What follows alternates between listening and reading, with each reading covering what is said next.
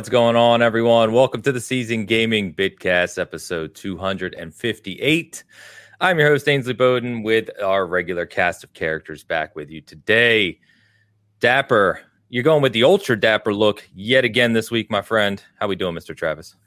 I'm doing well. I woke up early enough to get in my full apparel, and I'm feeling good. Mostly this because I have to. This is an actually have to- all nighter Travis. This is last week it was Travis. all nighter Travis. That's true. Let's see. I, that all nighter Travis. He didn't have to get dressed at all. He just sat down in a chair. Thank you, though. Uh, I do yeah. appreciate it. yeah, he, yeah, very good. Um, uh, this Travis had to get dressed early because he has to leave right after this, which is rare for me, having to leave the house. I I'm not working on a review right now, guys. I got two reviews this next week, but I don't have either of the codes right now, so I'm just chilling. Oh, I'm playing through Remnant 2 and I'm happy to be here.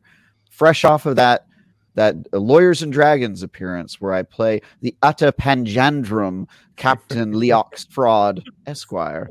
Uh, so we that was were we were we were gonna get to that. We Okay, well we'll get to it. We'll get to it. But yeah, it was a it was a good time yesterday. It was great. nice, nice. I I you did not lay out your it. clothes. Like I feel like Was Travis is one of the like guys that lays their clothes out on like a specific like you have a specific piece of furniture like at the foot of your bed or something where like your clothes are all laid out in the morning. I think Dan's I- just revealing his clothing strategies, Travis. Oh no, mine's in a big basket. Have, Yeah, have I you feel seen like- Dan's background? I promise you, he Yeah, doesn't do this. No way. I feel, I feel like Dan's one of those guys who puts all of his uh, laundry, laundry straight out of the dryer onto a chair, and then he just he No. feasts off of that for the re- week. You know, pulls it out of the chair. to- No, it's in. I just No. said it's a basket. It's okay, a well, basket that sits next to I my think your bed. basket might be an old chair. That's I why. have like a ton of shirts that hang up, and then like four pairs of shorts.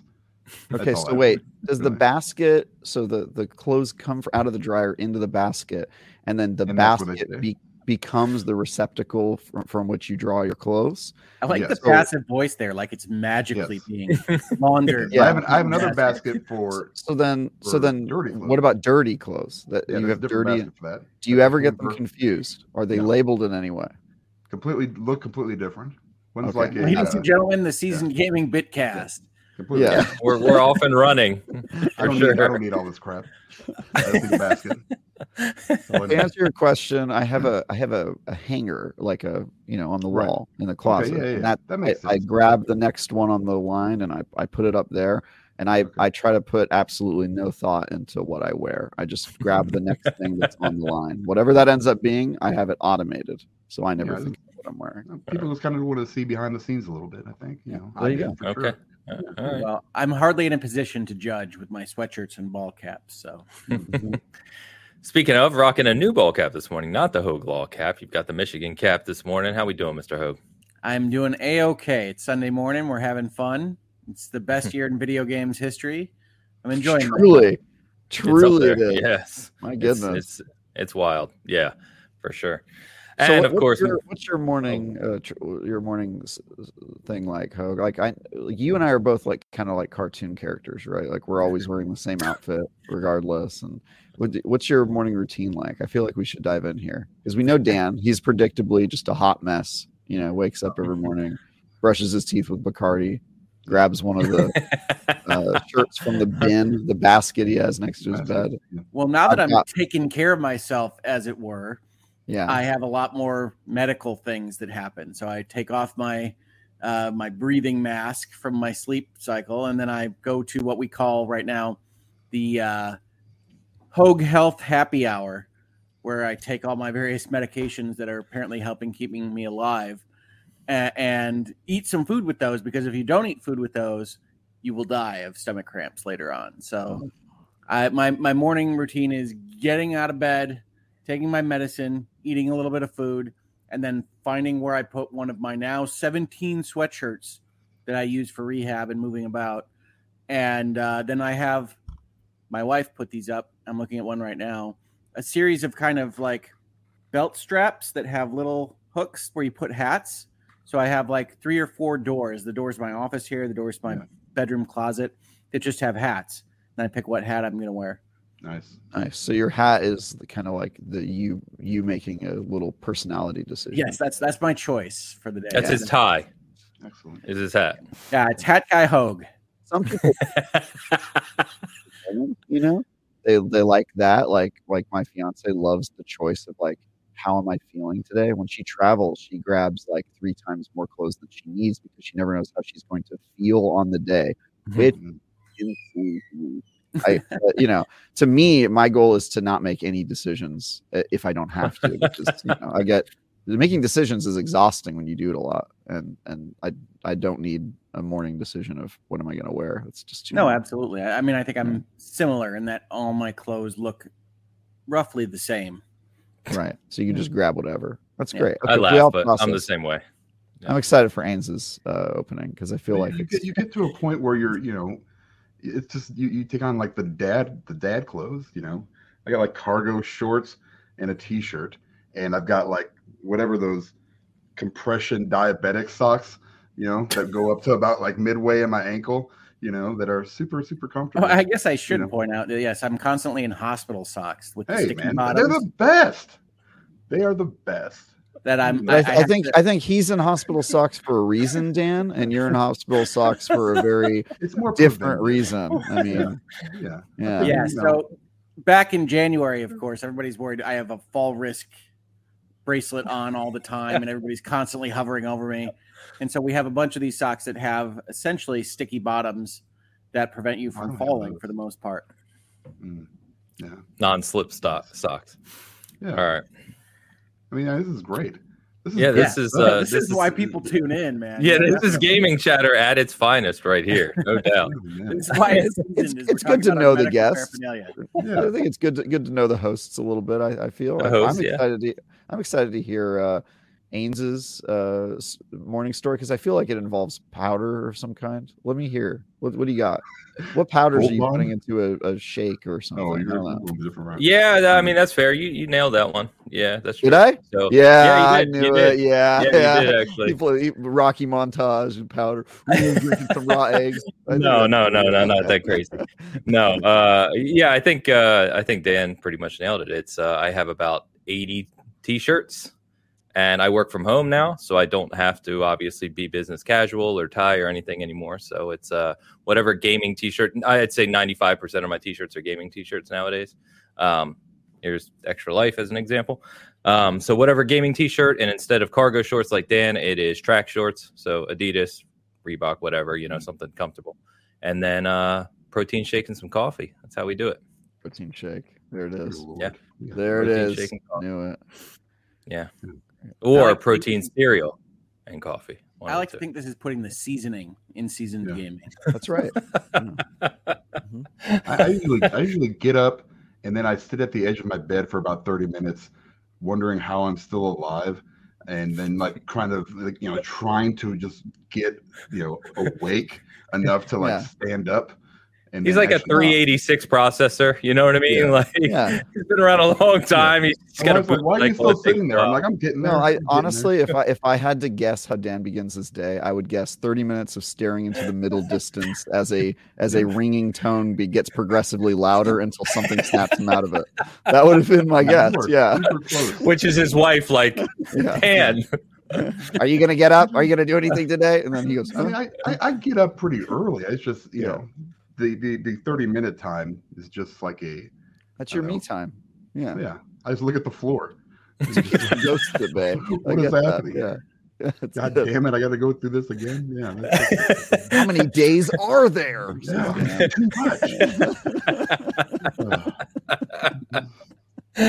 Oh my god. All right, we we've done the intro. I'm done with the intro at this point. Right. Yeah. Um, whether that counts. Welcome to uh, a gaming show, apparently. Um, so today, oh man, chat, good to see you this morning. We um, we're going to be talking about mostly games today, as as ridiculous as that sounds, given that intro. Um, but not a lot of huge news topics this week, but an awful lot of games to talk about, an awful lot of games we've been playing. Um, so uh, we'll we'll get to a whole bunch of that, of course. Before we jump into that, um, with starting with Remnant Two, by the way, we're going to kick it off with, of course. Um, but I want to give a thanks for last week's episode. So last week's episode, uh, as we sit here right now, is uh, just about to hit or approaching uh, 10,000 combined views, listens from last week. So big, big show for us. Um, a handful of big casts have passed kind of the 10,000 mark. So that's just amazing. Appreciate you all tuning in.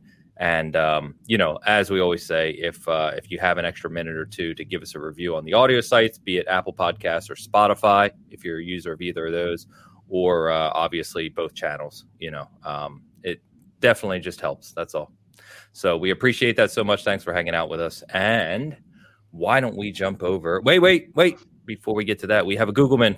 Googleman. Googleman. Oh, here Yeah, comes we, Google. got to get our, our pre Bitcast Googleman in. All So, Comes the let's get it. Googleman. He's Bring it on. All right, with the five euros. Thank you again, Googleman. You know what is? I can't really. I'm looking at it. It's a Is that cat. cat. Okay, It's a cat, yeah. All right. I've done the same thing. All right. Yeah, I can't really blow it up. All right. Someone thought making another season of Futurama show would be a good idea. Uh, Rembrandt 2 looks pretty fun. Reese's Pieces. I get on board with that last one, man. That is, I don't know what Rembrandt 2 is. Wait, they're making more Futurama? I, did I miss this? yeah, that's on Hulu, I think. Mhm. Like, but new episodes. Yeah, new season. Mhm. Yep. They've done I this gotta a few believe times. Rembrandt 2 is a reference to Remnant 2. Mhm. Oh, It is. Oh, Rembrandt 2. oh, Sorry. okay, that makes sense. It's that early. makes more sense. My mind is on clothing attire, apparently. Yeah. Um, why do they keep bringing Futurama back? I love Futurama, but it seems weird to kind of just let it die every 10 it's a years. and bring cartoon. You know, the animated shows can exist forever because you don't have to, you know, worry In about theory. people getting old and stuff. You know. It's just writers matter, though. Is it the same writers? Like, I don't know. Doesn't matter. We're off topic again. It's just that kind of day. Yeah, Right- writers yeah, no, change in shows. That's that's normal. that's true. Sometimes for the better, like we hope will the happen with Halo. That'd be good. I mean, could you could you change them for the worse? Is that possible? Are there people in business right now? You'd have to reach for sure. Yeah. Bottom of the barrel. I mean, everyone's on strike. You know, maybe they just pull a couple people off the street and see what happens. I don't know. You know, you got a 50 50 shot of it being worse at that point. Um, found out how Hogan friends ca- uh, feel about strike and Hat- unions. hat guy Hogan friends to you, sir. Hat guy Hogue. Yeah. Um, thank you, though, uh, Google, and appreciate you. So, uh, yeah, let's kick off our game discussion and what we're playing because, like I said, bunch of games to talk about. But let's kick it off with Remnant Two. We gave Yeah. impressions last week. Uh, Travis gave what he could last week talking about it, and I added some context from Elu, who did our review. Um, reviews are out now. Reviews uh, seem to be very high on this game, which is fantastic to see. Right, it's sitting in like kind of a low mid uh, 80s meta, which for a I would call this a double A game. Um, it is uh, it's great to see, and at least anecdotally for me, my timeline, tons and tons of friends playing it, tons and tons of friends really enjoying it. Um, Mhm. obviously, I hopped in Friday for the first time, and uh, I am exhausted because I have spent the past two nights up way too late um, playing it. I think I am at ten or eleven hours, and that was since Friday night and I've been playing other things and also have things in real life to take care of. So it's a lot of time I've put into Remnant 2 so far. Um, but I'm I'm really enjoying it. I read your review, obviously ready you lose. You guys said a lot of the same things to be fair. Um, so I think uh, I agree with you guys wholeheartedly. Uh, the thing I like about it most, and I know you can touch more on this, Travis, as you've spent a lot more time with it. thing I like about it most is really just the um, kind of the surprise effect of it. You never know what you're going to run into. The levels kind of surprise you. There's puzzles hidden that just pop up out of nowhere that you have no idea what's going on about, and uh, a lot of different kind of things you can find for your character that just add new wrinkles to playing. So it does the kind of randomized slash loot ARPG kind of aspects I think really well, which um you know that's right up my alley. So really enjoying it. Yeah. Um, so I gave Remnant 2 my fifth, I believe, nine out of 10 on the site, which is uh, a pretty rare score for me. Um, I'm very, very happy that that game turned out as well as it did. It is very, very fantastic. Um, whether it's the uh, the gameplay, which feels very, very good, it's just fun to run around and kill things in that game, um, and then the uh, thing you alluded to, Ains, which is the procedurally generated levels, Yeah. are very good. I mean, they just they keep it fresh for as long as it has. I played 80 hours at this point, so I pay, played about 60 hours during the review period, and then I started a new playthrough on Xbox because I'm playing through it with my fiance who uh, didn't see me play it during the review because she was out of town. So she's just like basking in the weirdness of that game. And it's just really cool that you can, you know, hop into the game and immediately get teleported into a random realm and then your realm be completely different than your friends one and even if you guys end up in the same world you can get different storylines and stuff and so it's very addicting to just like re-roll areas to see what else can happen and try to get the mm-hmm. storyline that you didn't get the first time and um, the game is also and i think p- players are still figuring this out but i it's the reason i'm still playing which is this game is jam packed with secrets, like stuff to discover. I think there's still three archetypes that nobody has found in the world. Mm-hmm. Uh, and those are entirely like character classes, basically, that are super hidden. Um, yesterday, I found uh, another archetype myself through some random nice. uh, exploring. So it's really interesting to get those unlocks. And then also uh, rings and amulets and weapons and armor that, like, you can get by doing crazy stuff that I don't want to spoil, but like do things in that game and experiment, and you will be surprised how much thought the developers put into like every possible thing. There was this uh, one mission I was doing yesterday where a character dies, uh, kind of as part of the story, but then I was like, I wonder if you can save that person. And it, it turns out you can save that person if you do some other stuff, but also if the person dies, you can come back to that area later and then get another item from their body through it's it's just like mm. every time i try something and i'm like i wonder if i could do that the answer is always like yeah you can do that. Like what if you try the other story or try to get a different ending? Will that result in you getting a different item? And like i'm just never disappointed. I'm never like oh that's too bad that the same thing happens. Like that just hasn't really happened in this game which is super cool um, so yeah I, am just having a, a, ton of fun with it um, it's a great game and I, I hope more people play it because um, Ainge, you called it double A. When this when the game started development, it was and that's not meant in a bad way, of course, right? No, no, no. Yeah, no. I I, I would say that the fact that it feels double A is a pretty uh, high, a good achievement from the studio that started with 30 people on this uh, game and, and is still like sub 100. I think they have like 70 people on the remnant team right now. Um, and that, I mean, that, they that just super passionate team worked like heck to make this feel like a sequel and kind of the the overview of my review is you know this is i think remnants like borderlands 2 like the it yes. feels like that much of a leap right like where the first game was just sort of a, a good first draft but it, it, failed in a lot of in a lot of key areas in terms of like feeling like a a a uh, polished game and and missing some of the features that you would expect uh, from from the game like that but it had a really good idea, and I think they stuck to that idea and expanded on it and just nailed it with this one. Um, and I'm super excited to see uh, where it goes from here because we got some DLC on the horizon and some other stuff they're yeah. doing. So. Yeah, I, I, was talking to uh, the developer that you introduced me to this week uh, as our review was coming out, and talking to him, and he was. Uh, it was kind of funny actually how naive he sounded to the reception because I think they were so heads down on just like launch is coming, you know, you know, just getting everything ready for launch. And I was I was saying that uh, you know, talking about our review a little bit and, and kind of the excitement for it and stuff. And he was obviously super excited. So I shared our review and my comments with him. Um, but he um, he said very similar excuse me that uh, you know their goal was to make this their kind of diablo 2 moment right which if you're familiar with Diablo, Diablo 2 compared to Diablo 1 was like this massive, massive step up. And um, to your point, Travis, they just put a ton of effort and love into the game. And I think that's one of the things that really stands out to me is you can tell playing this game, and Elu said this in his review, you can tell playing this game, it's a game made by people who love games and who had a lot of passion for developing this game specifically, right? You can tell it's not just a money grab or you know anything looking for monetization or any of this other stuff. It's a game this sounds really cliche i realize but it's a gamer's game. Uh you know it just feels it, you can tell it's made with love and i think that's really cool.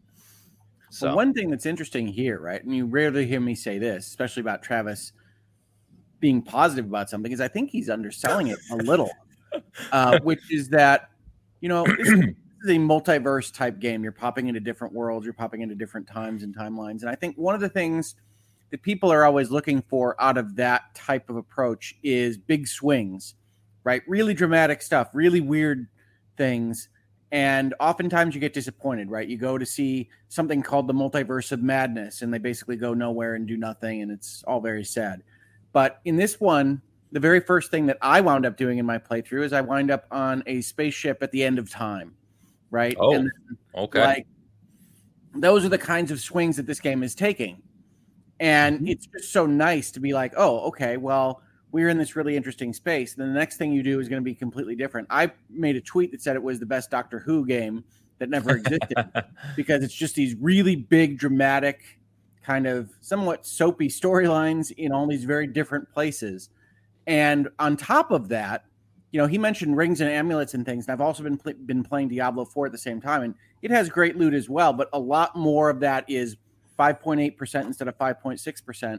And what this game does with its loot is what I always want loot based games to do, which is let's do this really weird thing, right? When you pick up pickups, you're going to get 10% shield. You're going to do things that are completely going to change your build off of this ring that you found on a pedestal somewhere. And on top of that, if you go in and you look at the kind of really high resolution 3D image of that ring, you're going to get a description of the ring and then a bit of lore about the place you found it in. And then you're going to get described to you what weird thing it does.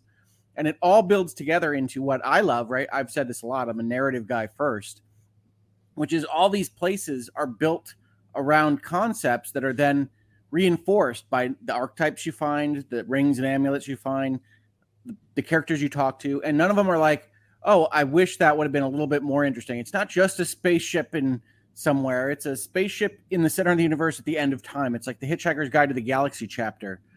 And it's all really big. And I really love being in that space, even though, as I also said to Travis outside of this show, I've been having difficulty navigating that space because it's the first one that I was in and it's very vertical. It's got a lot of elevators and Yeah. things. Just tend to Mm. throw my map reading. And I've gotten it a little bit better, but it's it's a fun game. Yeah, yeah.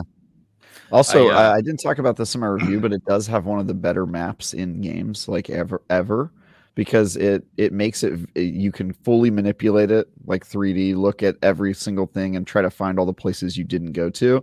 But then also the map lies to you because it has secret parts that don't appear on the map until you've discovered them, and so you you know you'll fall down a thing and find like a secret floor you didn't know about and stuff. So, um, yeah. It, I've become extremely familiar with the map as somebody who's aggressively trying to find every secret I can in the game. So uh, it's Mhm. been it's been pretty cool, and helping out the guides team as well because the guides team is trying to document Mm. this. And I must say, this is one of the hardest games to make a guide for because you don't even know which realm somebody's going to end up in right. or which or which storyline they're going to get and even if you narrow that down because there are only six options between the three major realms you go to there's each of them has two options uh, even if you nail that down the nodes and specific events and side quests are different and might not be in the same place even if you get the same.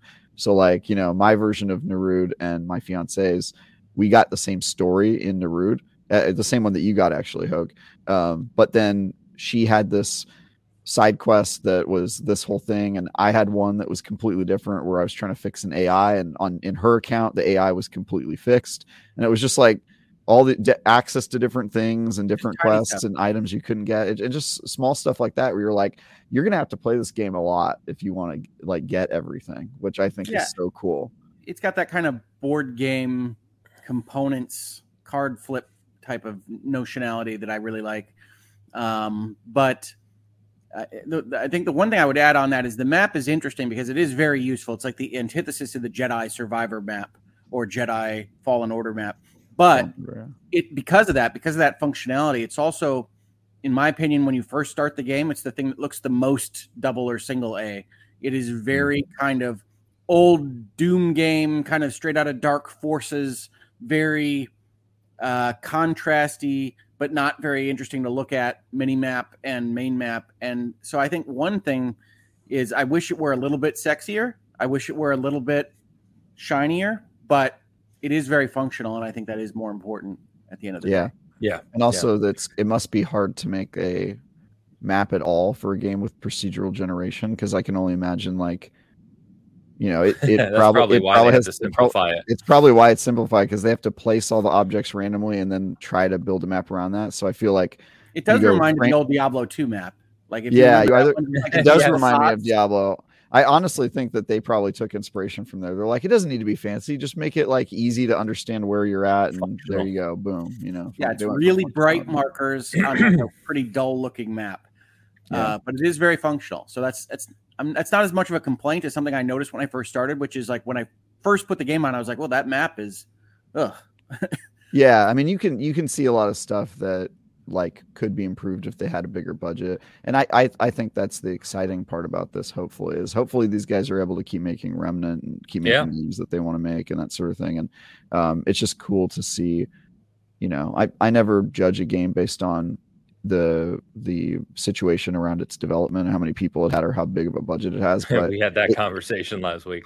we had the conversation last week, but it but it is always very very nice to see a team overcome any development challenges or limitations Sure. they have and put something out that could stand neck to neck with uh, some of the biggest budgeted games of the year. And to me, you know, this and Diablo as recent examples of uh, really big games that just nailed what they're doing. You know, those have very different teams and very different budgets, and it's just cool to see uh, Gunfire Games punch so hard above their weight. And I, I, I just think people are really going to love this, and I want everybody to play this game because I think Very there's a lot of people, a lot of people who are sleeping on it, and if they didn't sleep on it, this would be one of the biggest games of the year because it it's so good. It's so much fun.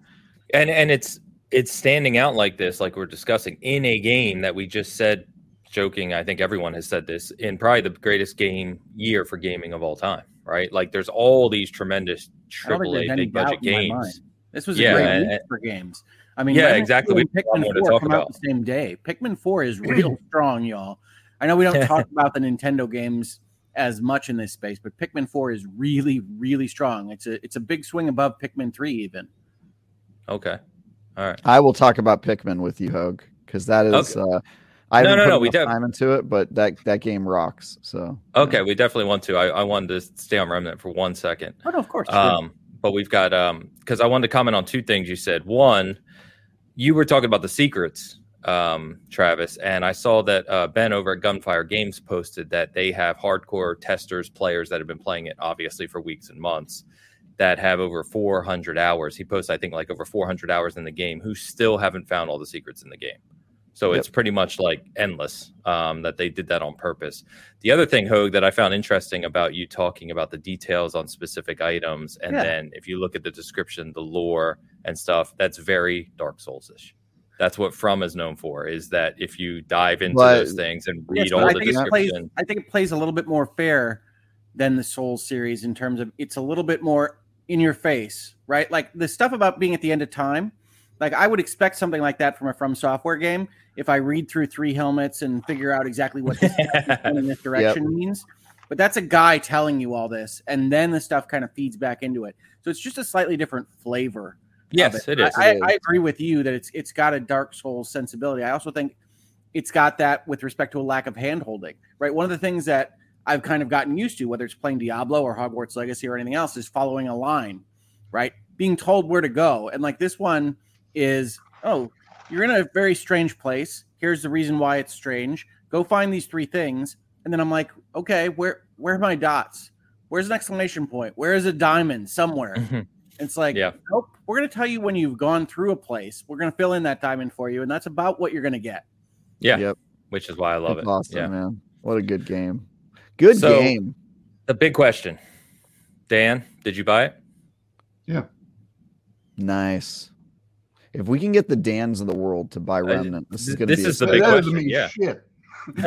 All right, here's what people need to understand before they start going into it. It is a Souls-like game. It is Mm. difficult. It is not easy. All You put it on the lower difficulty. it's on the Oh. lowest difficulty it can get. If it were a lower difficulty, I'd be on it. All right, well, what, what, what? hold on for a second, Travis. Shower this game with your praises. Give me a second here. It is a Souls game. All right, I was expecting Not really. a Souls like. Listen, it's hard as hell. All right, it, it- it's not. It's great. I mean, I think I think there's a lot of it I like more than I like Souls games because I can't stand Souls games. Uh, there's a lot. How to it. you? I can't say this. so overdone. But anyway, Throw a glove on the ground. this one is, is a little bit different, but it's still difficult. All right, I don't care. Um, it, it, it's it's I don't know how to describe it. Like I feel like it's a really polished game. I you know I haven't seen any bugs.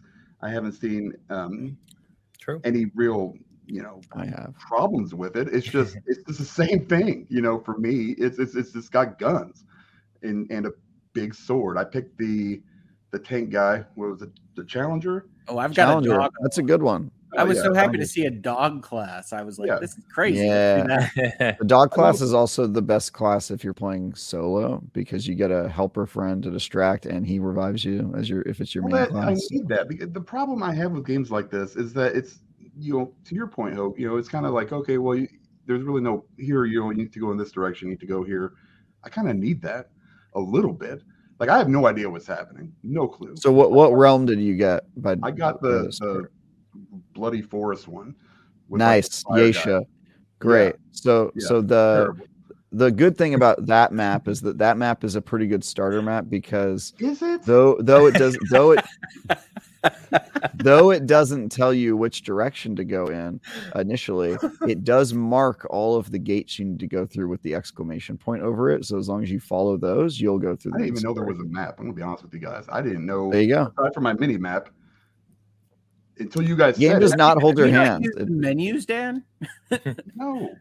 I mean, I- I- I- It's just a different experience that we have because, like, the first thing I do when I play a game is like go see what my tabs are and what what I can do with my I, mean, menus. I, I- I didn't. I didn't really look at the maps. The map that it brings up, it looks like it's know how to empty describe- initially yeah you, Yeah, you might it's you really- might not it's know it was really a map at the beginning Right. Yeah, I didn't really understand. I, I here's how far I made it. I made it uh, to the second through one door.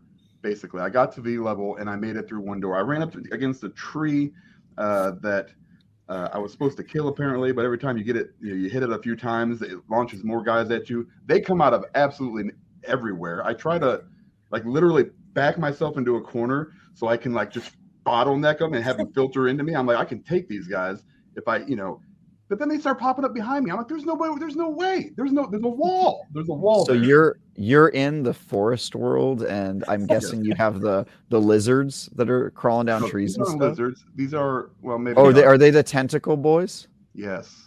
Yeah. Ah, yeah. Okay. The tentacle boys, they are one of the tougher enemies because they shoot. Yeah. So Yaesha has three versions. It has one where you end up inside an occult temple. It has one where you're in a wild forest with reptiles, and it has one where you're in floating platforms and there's tentacle squid boys uh, that throw telekinesis at you. And if I had to rate the hardest, I would say the hardest one is the tentacle squid boys because their attacks home in on you until you kill them, and then the attacks just go straight. And so it's pretty tough, actually. That uh, like he, you might want to re-roll your campaign. I mean, not- uh, I was honestly, because you can Re-roll do that with from the the menu. dog.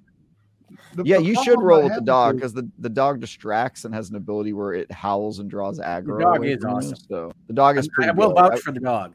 uh, Or Dan, you could do this crazy thing and play with some friends. No, I can't do well, that. I, I don't think you need to do that. Actually, You don't have to, but uh, it's an option. I think the game's easier alone, personally. Uh, No. because I really do think it is. Uh, you get you do so much damage and take so you have such high damage resistance if you're playing solo. Um, I've I've played this extensively, and I had encounters where I would be with three people, and the boss fight was just killing us, and then I'd be like, "All right, guys, leave, go go away. I don't want to play with you." and then I would just crush it my first try, like just doing so so, it, it adjusts based on how many. It does It adjust, adjusts based yeah. on the number of people, Well, it's and a then friendly the- fire game, so it has uh, friendly you fire in it as friends. well. I'm never doing that. Yeah. anybody. I'm not that mean. Not uh, friendly melee, just friendly shots. Yeah, well, just no good. friendly shots and also no friendly AoE damages your friend. So they do it smartly. They make it so that you have to like literally shoot at your teammate. if you yeah, and if them, you but- combine your AOE effects, you can really you can really wreck groups pretty quickly. yeah, but I would say probably you should play with the dog, Dan, just to start because And the dog will it really revive does- you too. eh, the dog revives you only if it's your main class. That's its prime perk, y'all. If it's not your main archetype, you don't get that power. Um, I- but I it did- does, I yeah, it does. revive. that.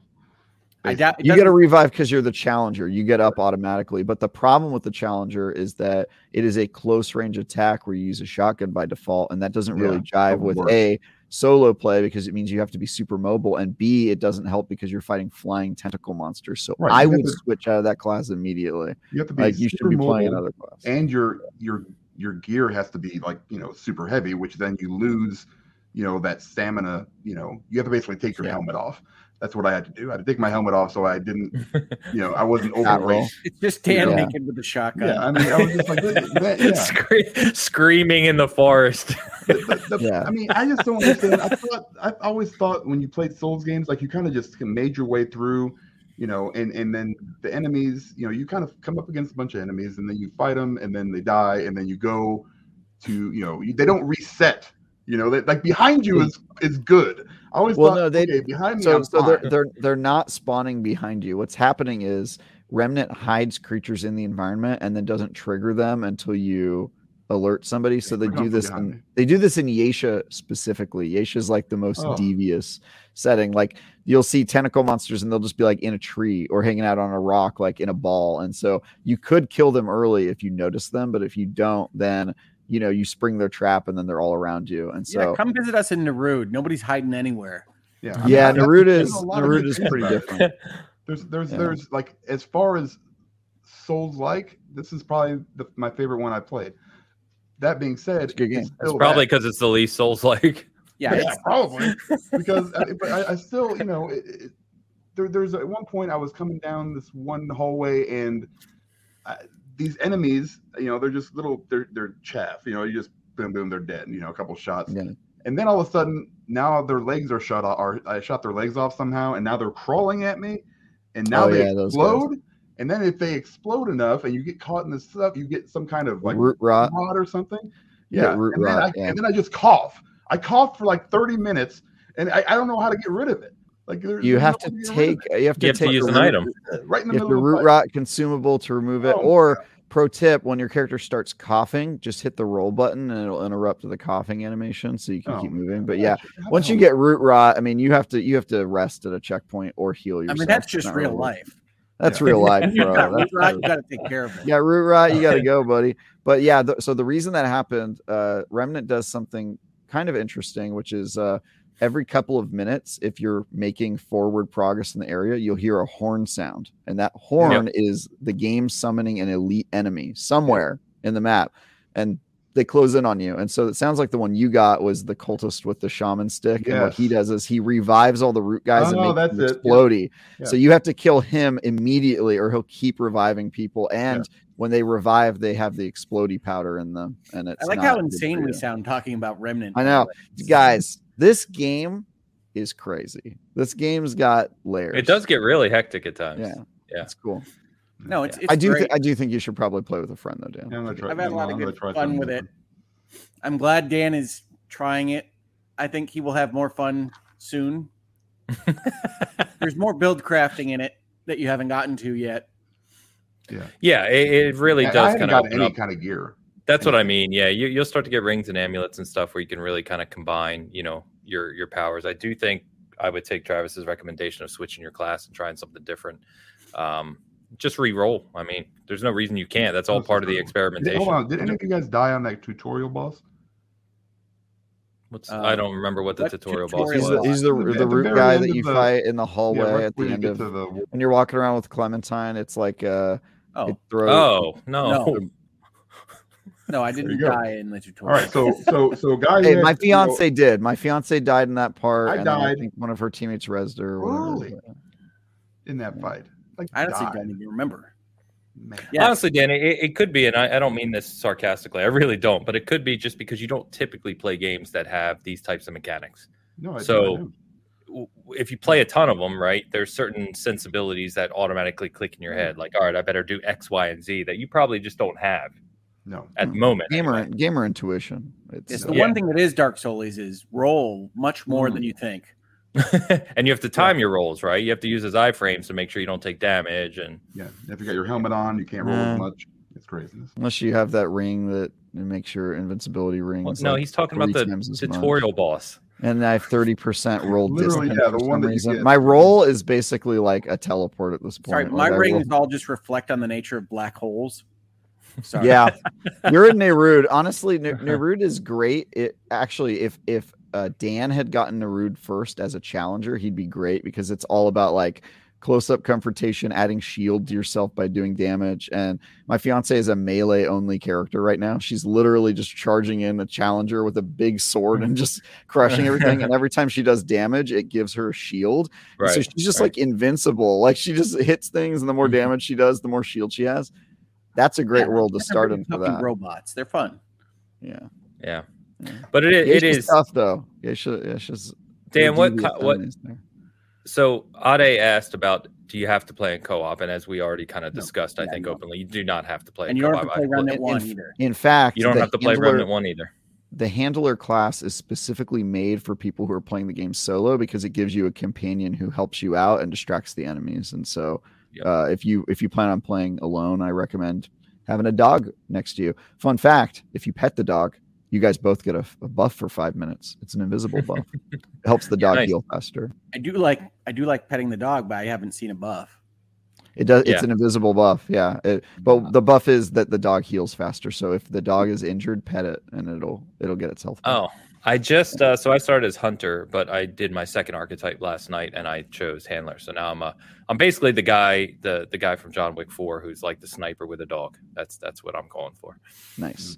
So, Yeah. So the sni- so you have a hunter as your second archetype. hunter handler. Archetype? No, hunter's my main, and then handler. Hunter's your main. Okay, yeah. So that one's great because you can send the dog. You can actually command your dog, like go get that guy, and then as the dog runs out there, you can just pick him off from afar. And then the hunter Nice. has that uh that X-ray vision that thing where they can see everybody, and so you just picking them off. That, that's a really good combo. That has a lot Okay, of synergy good. to it. And also the the game has three summon classes, by the way. So if you're not into dogs, you, there's other options. I'm a witch right now. I summon tentacle boys that are killing Dan. They're on my team now. Uh, and so yeah, I- to It's always been Travis in your game, Dan. yeah, it's just me summoning tentacle boys right behind you and seeking them on you, uh, sicking them. Uh, yeah, it's great. Dan, game. what uh, the only the only negative, of course, if you're not aware, and, and I see quite a few people saying they're interested in this game, hearing us talk about it. There is no cross play or cross progression. So Yes. talk, talk to your friends, or if you're playing solo, obviously pick whatever platform you prefer. But if you plan to play with friends, you need to see where they're playing, um, because you can't play together. So I know that I was going to buy it on PC, but then most of my friends are playing on Xbox, so I bought it on Xbox. And by the way, Xbox and PS5 run great. I've had no problems in terms of performance or anything like that. It's it's really well And they optimized. have different Actually, my- options. Their balance might- option is really good. Yeah, they actually might run better than the PC version, to be honest. Because I put Okay. 60 hour in a PC and it's good, but like developing for PC is so hard. There's so many different builds, even my 4090 and all that. Like I would have hitches after I killed a boss, and I haven't had really any problems on console. Um, Okay. aside from like connectivity, Xbox Live, PSN stuff that probably isn't Remnant's fault, but uh, yeah, it, it's been a really smooth experience on console, which is surprising. yeah. Um, Dan, what'd you buy it on PS5? Yeah, Yeah, so we can't even co-op. it's fine. Yet, I mean, it doesn't matter because I, I I don't do it anyway. I mean, yeah, it- but I mean, you know, you could have jumped in Yeah. with us and Yeah. I can see myself getting a second copy of this just to play Yeah. with Dan. I already have two copies. It's great. there you go. Dan, summon help. Dream. Get a dog, get some friends, you'll be good to That's, go. uh, that's what I'm gonna have to do. I mean, I'm not giving up on it yet. You know, I'm just That's good. Yeah, It's just frustrating. Show when- those tentacle boys who's who. Oh my god! show them. Honestly, you'll you'll get I'm it. like, what the hell is this tree thing? the great thing, though, Dan, and the, something that might help you is you're going to gain progress regardless because you get scrap and you can go back to town and you can level up your guns and they do more damage. No. I call Yeah, this more that's not true. classes. for Yeah. F's sake What- game because that's all I yell. Like, And once you get time. 10 trait points, you can equip a second archetype. The game does not tell you this really. You have to just go to your menu and see that second node. And also getting your second archetype. There's vendors all over town that sell them. Some of them, like one of them's Mudtooth, you have to listen to every single story in order to get the gunslinger if you don't choose it as your first. So good luck with that. I chose gunslinger first specifically so I wouldn't have to listen to his dialogue. But uh, you can literally talk to one character that'll sell you the whistle for the dog. The medic will sell you the medic subclass. So don't sleep on your second archetype, y'all, and uh, talk to the other uh, vendors in town to to find them. They don't tell you what they are. They're small, like nondescript items that cost a lot of money, like 1500 scrap. Yeah. Yeah, Yeah. And then you have to well, pay once Wallace you realize that your archetype, that first archetype you got, will have a little item that goes with it to define your archetype. So once you Yeah. realize that's what they are, you can you can tell where Yeah. they live. Yeah, Mhm. and and it, it should be pretty obvious. Like you know, the the medics uh, item you buy is the pin. You know, like the doctor pin, and uh, pin, the yeah. dog, the handler. item Although the buy is challenger is like Yeah. the challenger's a monopoly piece. It's like an, an iron press. It's very bizarre.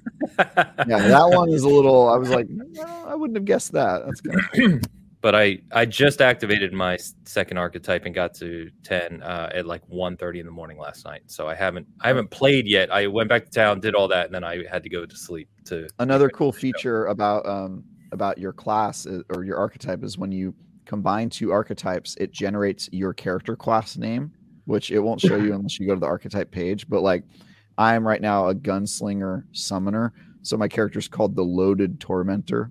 Loaded because Oh, I've cool. got a lot of bullets, and then tor- Tormentor because I'm a, a witch. Um, it's great. Yeah, so look at your combo, and then you know Okay, start calling yeah, yourself that and, in polite company. It is definitely one of the games that when I'm not playing it, I'm thinking about playing it, which uh, yeah. for me often says a lot because I play a lot of games. I don't have, you know, outside of gaming late at night during the days, I don't have a lot of spare time. So if I'm thinking about playing a game, um, that's usually a good sign. It's So- great. Also, Uh, it has that- some of the best boss fights of all time. I know some of you guys haven't seen a few of them, but like this game's boss fights are, I mean, some of them are are whatever, but like a lot of them are like, damn, like this is better than anything in in uh, Elden Ring Cool. even. So All right, calm down. All right. no, I'm Something to serious. To. I I I, th- I think even even one of the fight scenes, you're gonna be like, all right, that was goaded. That was like a Okay. goaded boss encounter. That's good. It's really, I'm excited. well, and I enjoy being there more than Elden Ring. there you so- go. It is a little all bit more hopeful All right. as a universe. It's a little more hopeful because it's got endless possibility. If you Well, don't didn't like talk one about reality, the you just- music, right? Like the music is awesome. It's the really good. is great, Really yeah. good. Yeah. Yeah. No, it's really Uh, good. now, here's where I admit that Remnant 2 is actually the third most played game in Hogue House this week. Go Nice. for it. So, What we got? Pikmin 4, we talked about really briefly. It's Diablo 2 Season 1 week. I know that's going to come up on the news. But Yep. as I talked about last week, I had to beat the campaign before I could really access Yes. Season 1. So if you can imagine me hustling through Acts 4, 5, and 6 over the course of like a 24 hour period, I was playing a ton of Diablo 4 this week in Nice. order to get to Season 1, which I showed up for maybe three hours late in terms of when they opened the doors. Uh, but um, so we haven't talked about that campaign a little bit. I do have to say, what in the world happened there? I, I, Yep. I get to the end of that story, and you're like, what? What were you telling? And I- so I, I like the game, but it's it's a strange campaign. And I liked it a lot better the second time. So, which Okay. is weird, right? Because we Travis and I reviewed it, right? And I played the campaign, and I know I liked it a little more, I think, than you, Travis, at the start, like when we reviewed it. Um, but I said it, it wasn't fantastic, and then I played it again, and I kind of took in more of the lore, and I took in more, I understood more of the the world that it was talking about. I, maybe it's just me, but I definitely liked it better the second time, and especially as I reflect on like Diablo 3's campaign and 2's like I think it's it's quite good in terms of a loot based ARPG campaign. I think they're trying to get to a place where they they feel a lot like two in kind of that weird melancholy, but I don't know that they achieve what they were aimed at because they they mostly do it with a pretty substantial character zig right at the end, and it's like, well, okay, but what's happening there? And it's like, nope, credits. It's like, well, well, maybe they'll pick it up in the seasons. They don't That's- in season one. It, But- it's No. not seasons. So I, I interviewed the team and like basically what they're trying to do is this is a live service game. So the year every year the expansion I think is going to continue in like the main story of like what's going on at post Lilith and the her whole crusade and all that stuff. So um yeah, it, it is weird though. It leaves you with an odd feeling in your odd taste in your mouth in terms of like, well, that wasn't really satisfying. It didn't really feel like an ending, which is really common in live That's service fair. games that that plan fair. on continuing the campaign. And also, acts four and five are so sour you on the campaign that by the time you get to six, you're like, all right, I'm ready for this to just be over because acts four and five are just filler, filler, filler, filler, filler, filler. It is just nothing going on. They're That just- bad, but They're padding, bro. They have Well, you what's like interesting is Act Three no is reason. like one mission. That's Yeah. that's a strange choice. Yeah, yeah, they're they're they're definitely uh the acts are not even in terms of uh, content, right? They're very scattered. Um, but no, I I do agree with that. The ending of it is uh, is definitely set up as a continuation to be right. Um, and if you, I did a little bit digging into like basically, I don't want to spoil anything. This could be really minor spoiler, so just caveat that before I say anything. But as the character is leaving at the end in the final cinematic, right? They're they're going to this other region of sanctuary, which is well known in Diablo verse, right? So to Travis's point, I think the plan is to expand that game world to fill in sanctuary, right, and continue the story over time. I don't have a problem with that, really. I just think it's there's there's an execution level that's missing there, right? Because Diablo 2 has an ending, and then you still have Lord of Destruction. Like you can Yep. still do that. Uh, this one is more like the ending of a particularly unsatisfying Netflix season, and then you hope it gets picked up later. It's like okay, Yeah. that's Yeah. fine, but when you when you cut to credits, I should feel like I did something. But I, I love I the game. I love Diablo Four. Three just- was the I was, same way. I was re- I was really hoping that Act Five would be us dealing with Lilith, and then Act Six would be the character reveal that you talked about, Hogan. We would kind of uh, discover the true enemy and get some sort of payoff in that campaign, and was Mhm. completely left, you know, disappointed when that turned out that nope, it was exactly what you thought. Act Six ends exactly like in the most generic possible way. Uh, and then and then it and then it gives you like a carrot of like, hey, you could see more in future. Which, to be fair, I'm super excited for that stuff they're alluding to. I will definitely be playing at the expansion next year to see what happens and hopefully uh, uh see what's going on with the. I'm in. Lord I love Hell, you know. Diablo 4. This criticism is solely of I don't think that was terribly elegant at the end. And I agree with you. Like one of the things they're doing is they they play voiceover of various lines in the game while you're running to do this thing at the end of the game, very much like a usual suspects kind of you should be having a reveal and a revelation, and they just don't ever square that circle. They don't they don't explain what the hell they're talking about. So they just cut to Yep. credits and say, Wasn't that a crazy thing? Like, no, Yeah. not really. Yeah. Yeah, I mean, I gave the game a nine out of ten. I think a lot of people were expecting it to be a ten out of ten based on all the stuff we'd seen about it, and the story had a lot to do with that. The campaign, in particular, I think if you're buying the game just to play the campaign, you walk away and you're like, eh. The end game is fantastic, but the campaign, like, it's just like I, I never wanted to replay it after I, I, I did play through it two full times because I actually I think three full times because they kept deleting our progress during that period.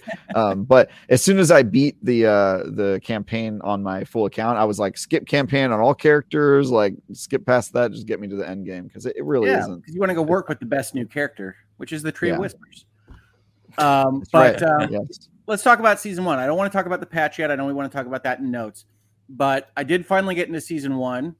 It's a, you roll a new character. It is so nice, especially after running through the campaign in, in way too short a time, um, to to change up the character class. I'm having Mhm. a lot more fun with barbarian now that I understand more of what I'm looking at than I did when I just jumped into the game to begin with.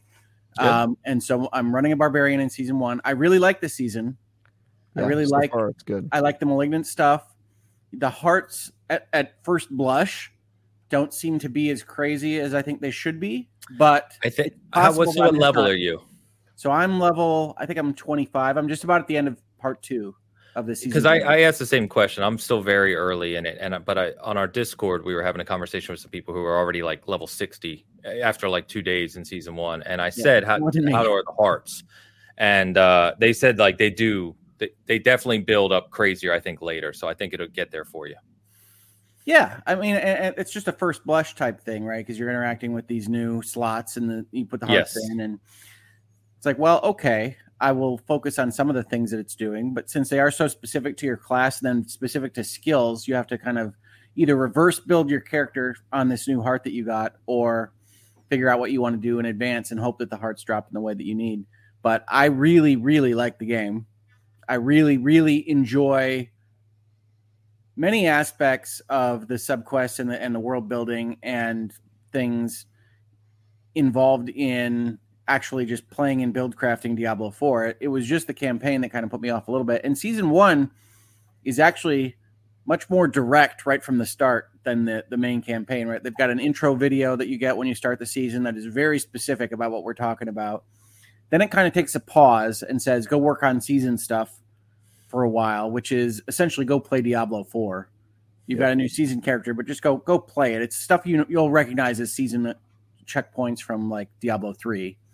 Go find waypoints, go go kill things, go solve tunnels, etc but learning the new stuff that they've put in and following along with the storyline, I've, I've really enjoyed. I, I, think Diablo Four is a tremendous product. It's, it's it it may wind up my favorite game of the year. I think it's still Final Fantasy 16, but having played through the whole campaign, even with my not upsetness, but kind of reservations, lack of punch from the campaign, I, I just really like uh, them doing a season live service model that is more incorporated in their game than than Diablo 3 was, which was kind of retroactively yes. drafted on.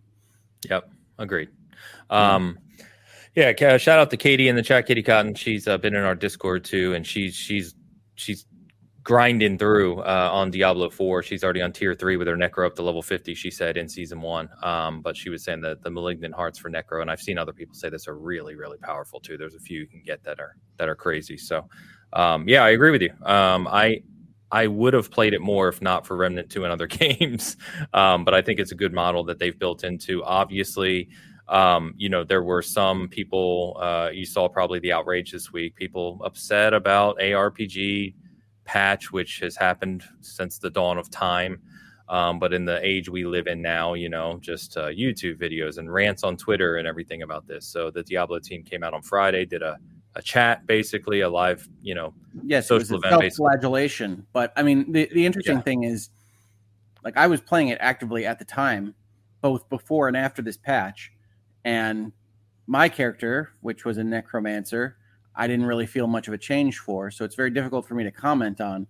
But I mean, if that was it, certainly the self-flagellation on was it Friday was Friday. a little bit much for me. And one of the things I wound up commenting on was like, I don't really like we're going to change these significant things and then oh people yelled about it oh we're going to we're going to rescind them or change them back that makes me feel a lot less secure in the decision making and the team behind it and then people say well those headlines were overwrought or whatever it's just very difficult for somebody that's not going to follow this to every detail to to figure out what the heck is going on with this yep. yeah and i think that's that's where I choose to be nowadays. Um, there was a time where I followed every little detail for games I played and updates, and I still do for like Halo and stuff. But uh, I, I, honestly find it way more enjoyable to just take things as they're delivered and play through them and stay away from the noise because the noise is just it's exhausting. To be honest with you, I just can't handle it anymore.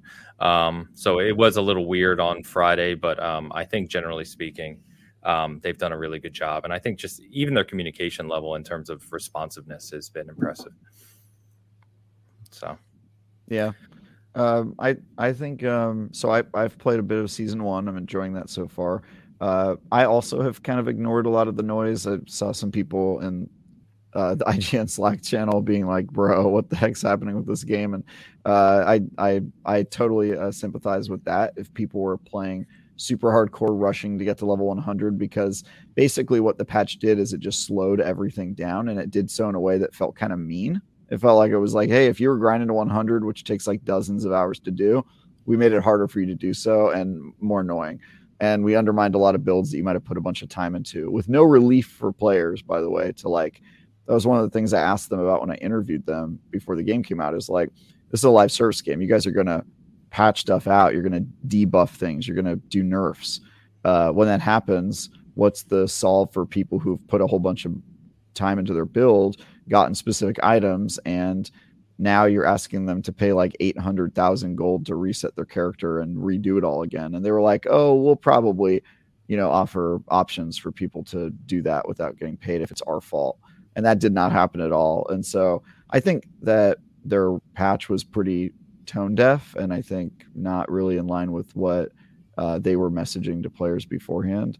And um, but I, this is not my first rodeo. I've been around live service games enough to know this will work itself out. I just won't log on for a couple days, and when I do, it'll probably be done. And they already responded yeah. to it, and I know they yeah.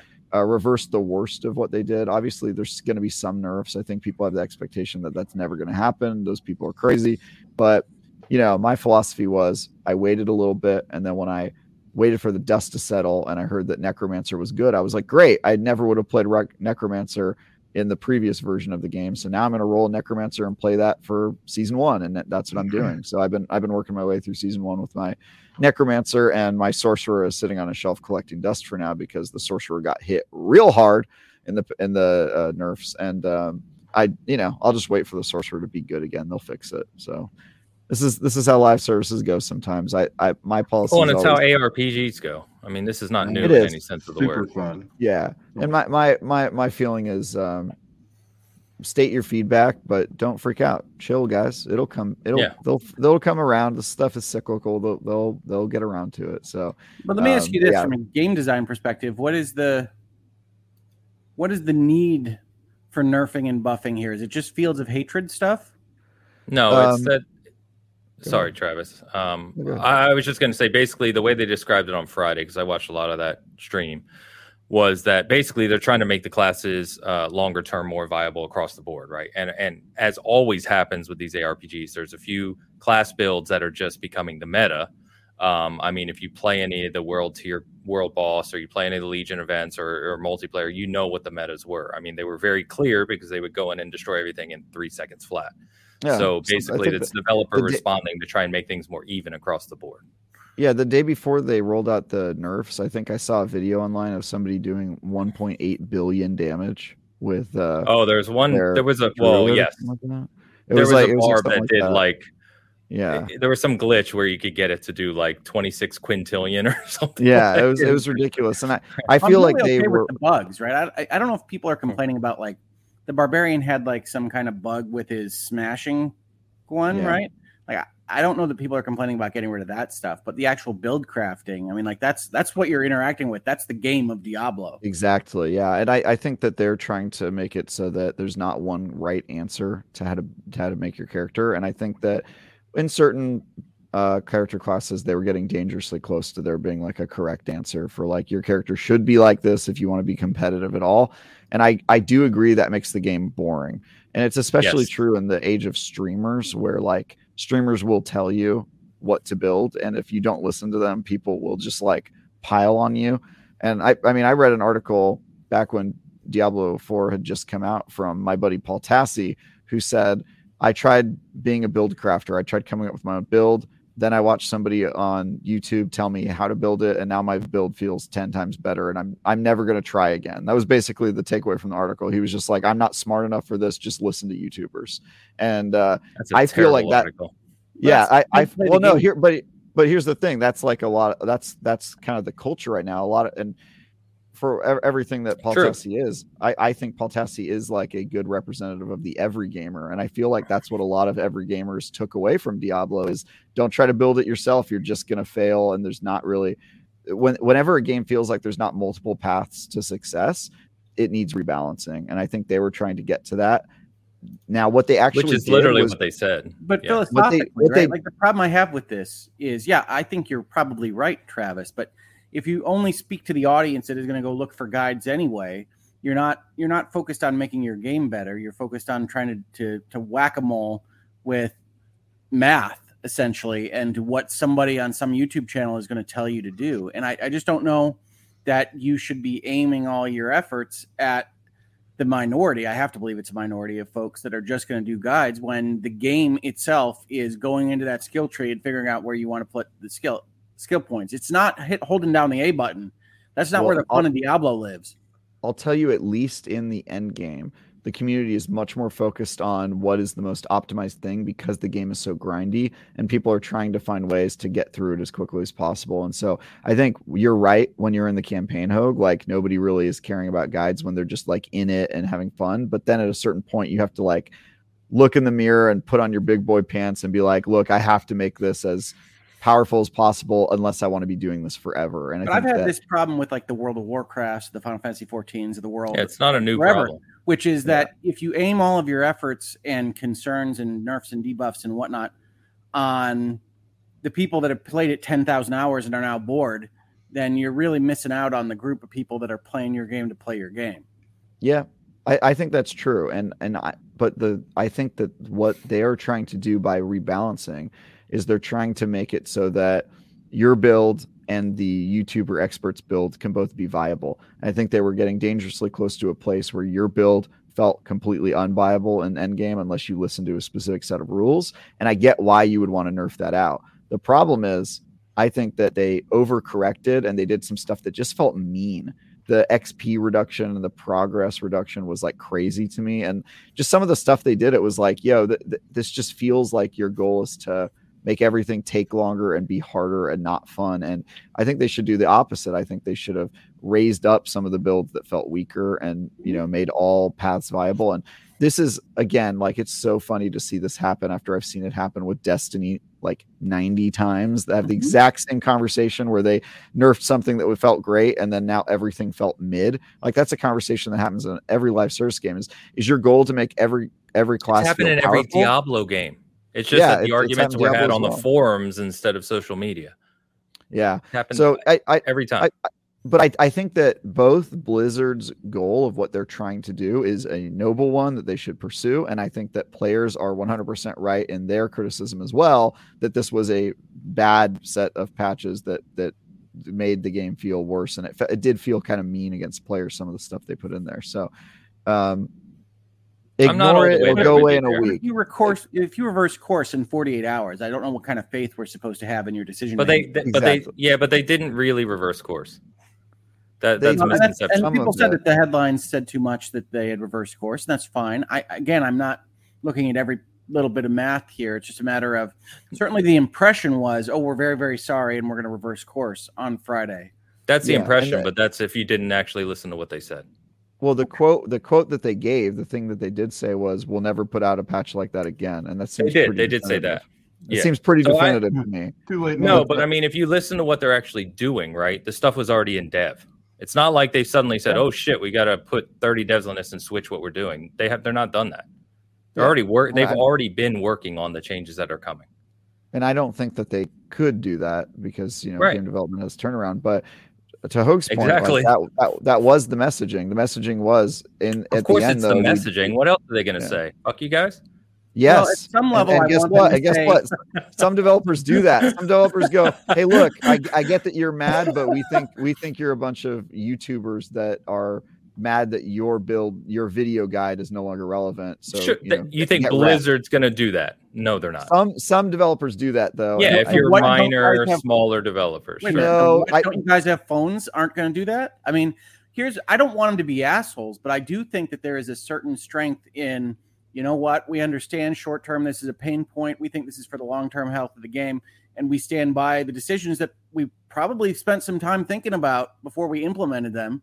And I think that this is a bigger concern for me. Is that well, do you have any idea what you're doing, or are you just spinning plates and then exactly seeing what happens? I do agree with you. Yeah, I agree with you. and, and this is something that's happened uh, in Destiny a number of times, which is Bungie will come out and they'll say, We're making this major change because we believe in it. And then they'll put it out and the players will be like, We hate it. And then Bungie will like three weeks later be like, You know what? We thought about it and we no longer believe in this thing. And I'm just like, You guys are the game developers. It's like, like just just honestly believe in something like if you think that this is the right path and you've explained your reasoning stand by it because the flip-flopping makes my confidence in your ability to actually like stick to your guns and have principles on what you think is good game Yeah. design it makes my confidence go way down and i feel like some of the messaging coming from blizzard made me feel like that too because it's like dude if you believe it and you explain it to your players and they disagree and then you go just hold on we'll prove it in time then great then then you believe in it and we're going to see if you're right we're, we're going to see I- if players agree I agree fine. with you guys. We are not the majority. i agree We are not the We're we are not the vocal ones on social media screaming their heads off like children about i don't think i don't they- think that's eh the majority I don't think it is either, off. but they're the ones that are responding to, which is why I agree with you. I don't think they should be. That's my point. I'm agreeing with you, but Yeah. I don't think Blizzard in their where they sit with Diablo 4 today, uh, we're going, we're ever going to come out and just say, "Screw you guys, we're we're sticking to our vision." I just What don't think is they the- going to do that. then, then then i say to them what is the point in having fu money if you're never going to say fu I think that's very fair. yeah, I mean, it's it's an interesting situation, but I think that I guess I guess my point was I didn't pay attention to any of this because this is just ARPGs. I don't care what ARPG you've played. Path of Exile, every Diablo, every Torchlight, this happens with all of them. Classes go up and down, builds go up and down, things get tuned over time. It changes constantly. That's part of the game. The other thing I will say too that I'm seeing, and maybe this is just because Diablo 4 has kind of hit the mainstream, if you will. And I, Travis, I want to call back to one of the points you've made many times which is I see people saying like I've put 100 hours in this game or 200 hours in this game. It's crazy that it feels so grindy. And it's like one, first of all, 200 hours in an ARPG is child's play. You're, you're scratching the surface, right? You're those are rookie that, numbers, boy. You need to get yeah, those are rookie numbers. First of all, you you haven't put a lot of time into the game. It's just the nature of the game themselves. Two, I two, I think you're right, Travis, in the sense of um, why the, the people who will play it 12 hours a day but then complain that it's grindy baffle me to no end. There's we're talking about the greatest time for video games we've ever had. You expect this game to give you thousands and thousands of hours. It's been out for a month i will remind you of gameplay go play something else give them time to evolve the game make the tuning changes you're screaming about those tuning changes you want and the balance changes and all this other stuff you want are not going to be done in a month's time there's other things to play. Like you can stop, come back to this game in a few months' time.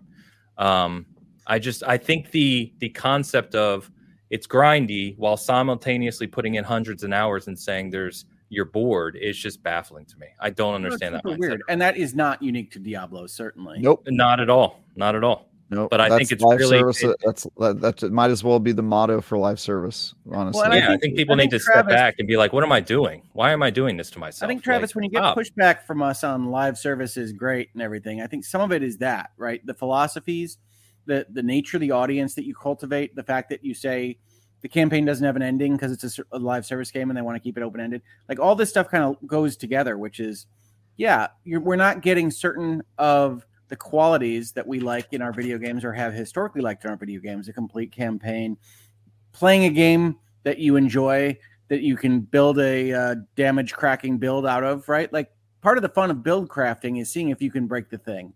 And if you do if you succeed the the threat now is that okay if you figure that out we're going to kill you it's like yeah okay that's fine because you've got multiplayer events you've got world bosses you've got fields of torment but what if you didn't right? Like I don't give a shit about that. I want to I want to figure out this the mechanisms here and figure out what a multiplication does instead of an additive and try to solve the algebraic equations you've placed into this game. And if I do, I want to revel in my success. Yeah. Uh, I mean, my my rebuttal to that would be that a lot of your complaints existed before live services, and like as Ains has pointed out, like Diablo has had these patch and rebalancing problems long before it was a live service kind of game, in, including Diablo 2. Uh, so I'd say that that existed well. And then the open plot thing, I think, is basically what games used to do back when they were setting up for sequel. Like that's why Halo 2's ending is so bad because you know Halo 3 was on the horizon already.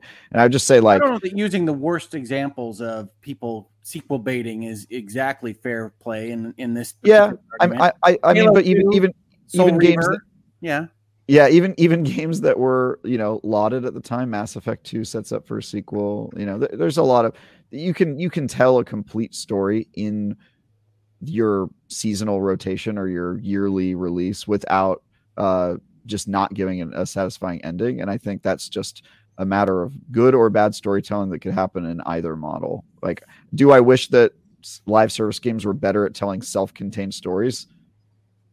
Yeah, I real do. I so much I do. But also like the the culture right now is, you know, you make a season one of a Netflix show, and and how are you setting up for season two is is the question at the top yeah. of everybody's mind. And I hate that. I hate that entire philosophy. Yeah, I'm against I, series. I it's live service yeah, TV. Yeah, it's live service TV, and I, I I'm I, I I think that that is a bigger problem with people not being able to uh, efficiently tell stories these days, regardless of what your model is. Um, and so, yeah, I, I, don't know that you would have gotten a different ending to Diablo 4 if they were making a, a canned game, because then they would have been setting up for an expansion, DLC, you know, whatever, whatever the thing was. I, I, I don't really.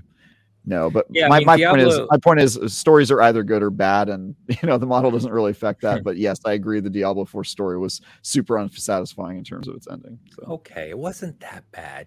it's pretty on. bad. Uh, Sher- Cheryl says, I don't even know what's happening. Both Ains and Hogue agreed with Travis, and now Hogue said, Shit, what dimension have we fallen into? Yeah, Did I? Did I say that? Okay. oh, and I said F. So, I mean, it- it yeah. is- And I'm so- I'm I've been clean somehow. I'm the one. Yeah, yeah. who- yeah. being well It's behaved. crazy. I mean, I've I've And told they- people this, but I am I am medically diagnosed with reduced inhibition, so I'm doing my best. Yeah, true. right. Yeah. Spicy Hogue. I like that. I like I like Yeah. re- reduced inhibition. yeah. um, let let's get caught up on super chats. We've had a few come in. We had some coming in while we are talking about Remnant, and then we got off on the Diablo tangent. So let's get caught up on these. Diablo. Iron Keg. Thanks, man. Five dollars, two hunters, and a medic walk into a world. He's talking about Re- Remnant. and they're Uh, all the Iron- same person. I've, I've heard Yeah, this I- one before. Yeah. Iron Keg is Elu's brother. So Elu did the review for us. Iron Keg's his brother. Me, Elu, and Iron have been playing in co-op. And yes, he we are both hunters. He's a medic. Um, you know, he he says the MED stands for mediocre medic. It's accurate, but you know, we're making it work. Making it work. So well, thank you, man. Appreciate you. La days. The days of the two dollars super chat. Maybe play Oxenfree two. First was better in my opinion.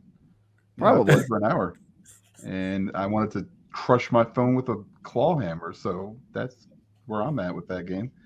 Uh, If if you don't know, or you're you're new here or haven't listened to us in about 48 different episodes, uh, Dan does not like Oxenfree. Um, not specifically He's wrong, uh, but yeah. he does, wrong. he doesn't like it at all in fact if you joined us was it last week or two weeks ago where we made our bets on the video game awards um two weeks Couple ago i think but when we made our bet on the video game awards we've already agreed that if dan loses then we are buying him oxenfree 2 and he has to play oxenfree 2 for I that just play it on my to phone. completion. yeah. to Make it even completion worse. Make it even worse. Mhm. You gotta play it on my phone. Uh, We I, might I've make not, you play it multiple times and go through all the dialogue paths. You never know. oh Oh, man God. sounds that'd be juicy great. We should. Oh. Yeah, he has the completionist run of Oxenfree. Hell yeah! so has anyone actually played it that likes it the hogue have you Yeah, I have Oxenfree 2 on my PlayStation. okay i don't know if That there's any sounds like a really that sounds like a really lawyer way to admit that you bought the game but haven't played it yet. I can't confirm I own Oxenfree yeah, 2. I've confirmed that I own it on the PlayStation console. No further comments at this time, Your Honor. You guys are too good because yeah, there's just too many other games. So yeah, it sits right next to my Oxenfree. I I also own the game.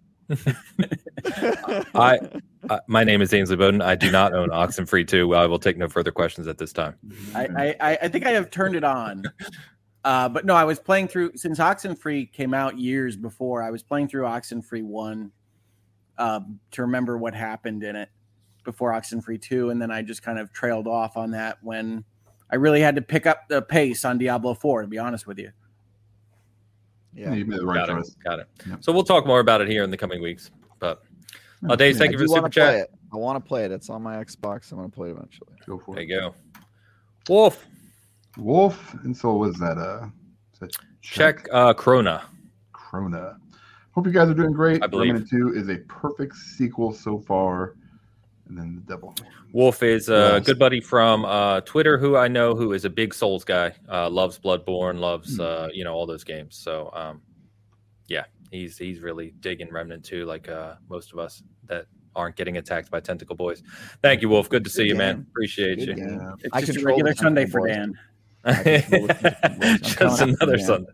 I'm coming after you. Oh. Don in the house.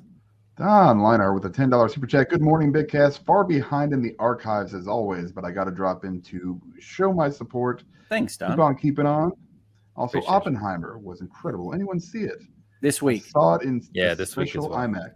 Yes, I I've have seen- tickets for 70 millimeter IMAX for Wednesday, so I'm pumped. Yes. I'm, I'm not as rich as Barbenheimer. Ains, so I have tickets in a normal screen size for this week as well. Yeah. I've got Barbenheimer double feature next Saturday. So awesome. You're actually seeing Barbie, huh? Oh hell yeah. Dude, I actually hear it's good. My buddy was like, it, said it's good. Yeah, I don't- I didn't mean more that in a negative substantial than than it's more substantial than you think. But yeah, we're doing uh uh, Oppenheimer first. We're all going to wear pinstripe suits and have cigars and reflect on the meaninglessness of life. And then we're going to take a, a brief intermission for lunch, and we're going to come back in our. I've got a pink tuxedo, and you know we're going to do we're going to do it up for uh for Barbie. So you're Good. really diving into the hipster Travis that we know so well. He Gotcha. does nothing small. How's a hipster? That what is more mainstream than doing the Barbenheimer? You know, like that's everybody's most doing people don't put on suits and cigars color match to the movie. Uh, who those people I don't want to hang out with. So yeah, I don't know if you've seen the theaters uh, Fair for enough. this weekend, but there's a lot of people dressing up for Barbie. Maybe fewer for Oppenheimer. there you go. Yeah, Oppenheimer. Yeah, we should all wear fedoras. I don't know. Let's I do mean it. Travis is basically dressed for Oppenheimer every show, so we're good to go there. Uh, it's that's because I'm currently building a. I can't say that on. Don't do yeah, that. yeah. No, I want to say that on. And that's how I'm gonna get Pokemon McCarthy. That's how season Yeah. gaming got removed from YouTube. Yeah. Um, thank you, Don. Good to hear from you as always. Shoosh. Shoosh. And With the five euros, Diablo 4 is no longer making me sandwiches and started to wear bra. I'm filing for divorce.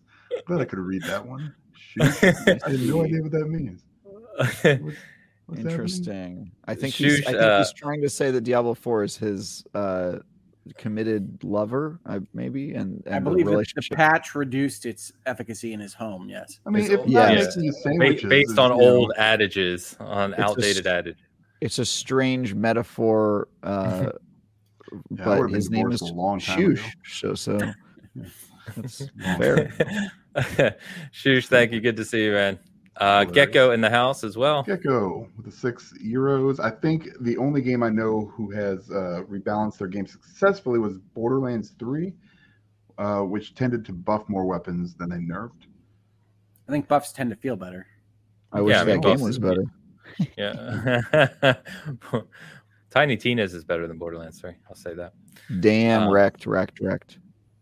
Uh, Wow. Gecko, good to see you, man. Thank you. And, and yeah, I mean, that's Borderlands has gone through this too, right? Uh, especially with Borderlands 2, they were all over the place, uh, especially from launch. So it's just like I said, it's every game that has this type of design. Pampa Nows. Uh, Mario Papa with the ten dollars super chat, uh, enjoying all of the talk of I was going to bring this up, Travis.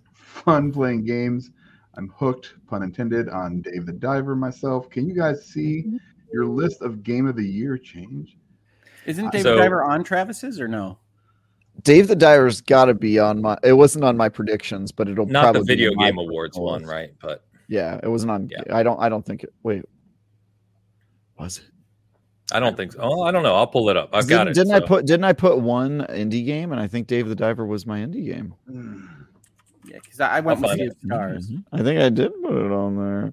I'm Honestly. Travis, you do have Dave the Diver on there. nice. What a dumb Nice. show. Memory. It's all in there. It's all in there, and you Still know what? That guy was a smart dude. I think he's right. I think he's right. I think you guys need to play that game. By the way. oh my god, I'm, I'm win- I am winning this bet hands you down. I'm winning. this bet. savages. You need to play it. Yeah, of course I you mean, I can't you're winning. lose. I feel Haynes, like it's a prediction, right? So yes, you you agree with yourself. Yeah, uh, congratulations. Yeah, You that- think that guy two weeks has ago it nailed nailed. it. Yeah, yeah. Um, yeah, Travis, I was going to bring this up as we were talking about games here. Is that uh, Pompa was looking for something to play, especially that he could play on Steam Deck, and uh, he's mentioned Dave the Diver or playing Halo the other night. I was like, Travis raves about it. So, uh, Dude, I, yeah. I heard David So Diver works well on deck. It works. yeah, he said it's great.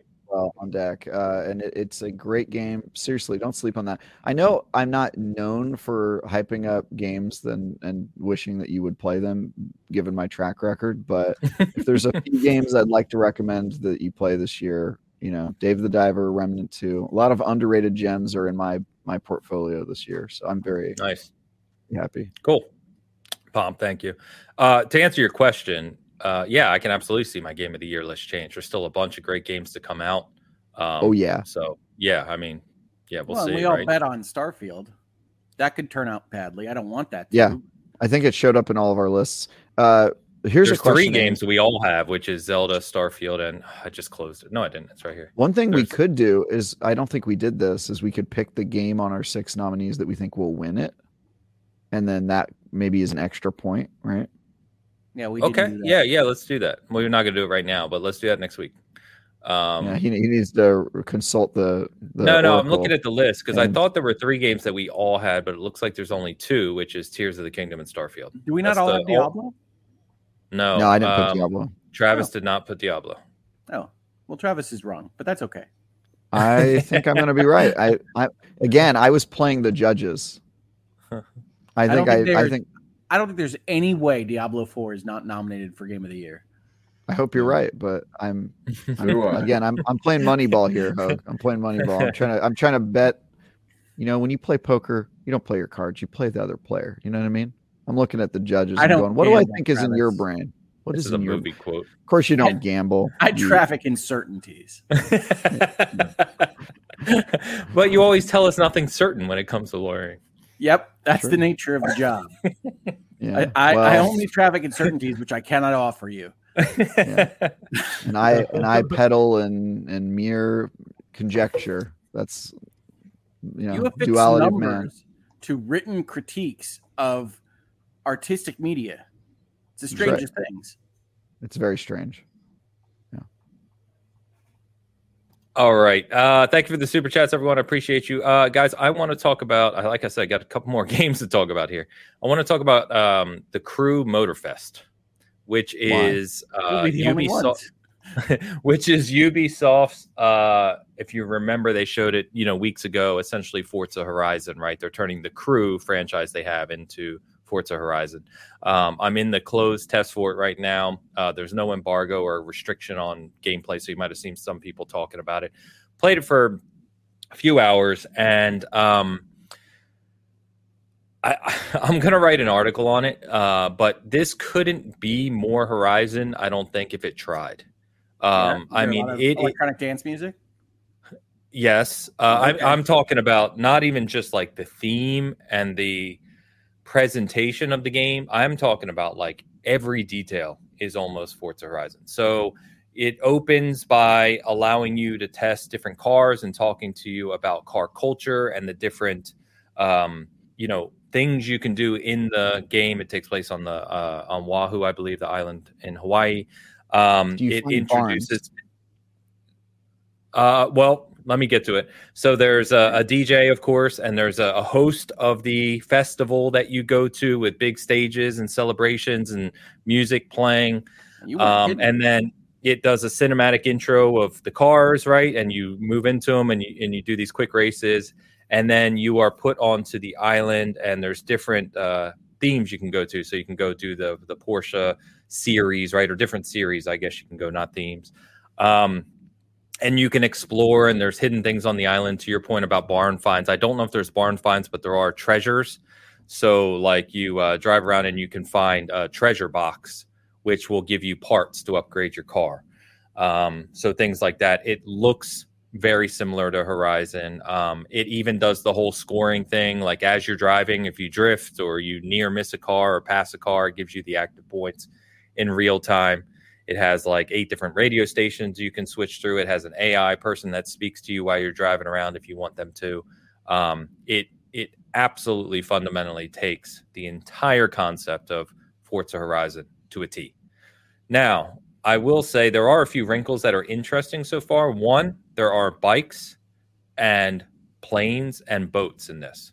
So it is, uh, you know, it's kind of more fully featured from a vehicle perspective. So if you enjoy kind of flying around the island or doing whatever the hell you want to do, um, it's got more options there.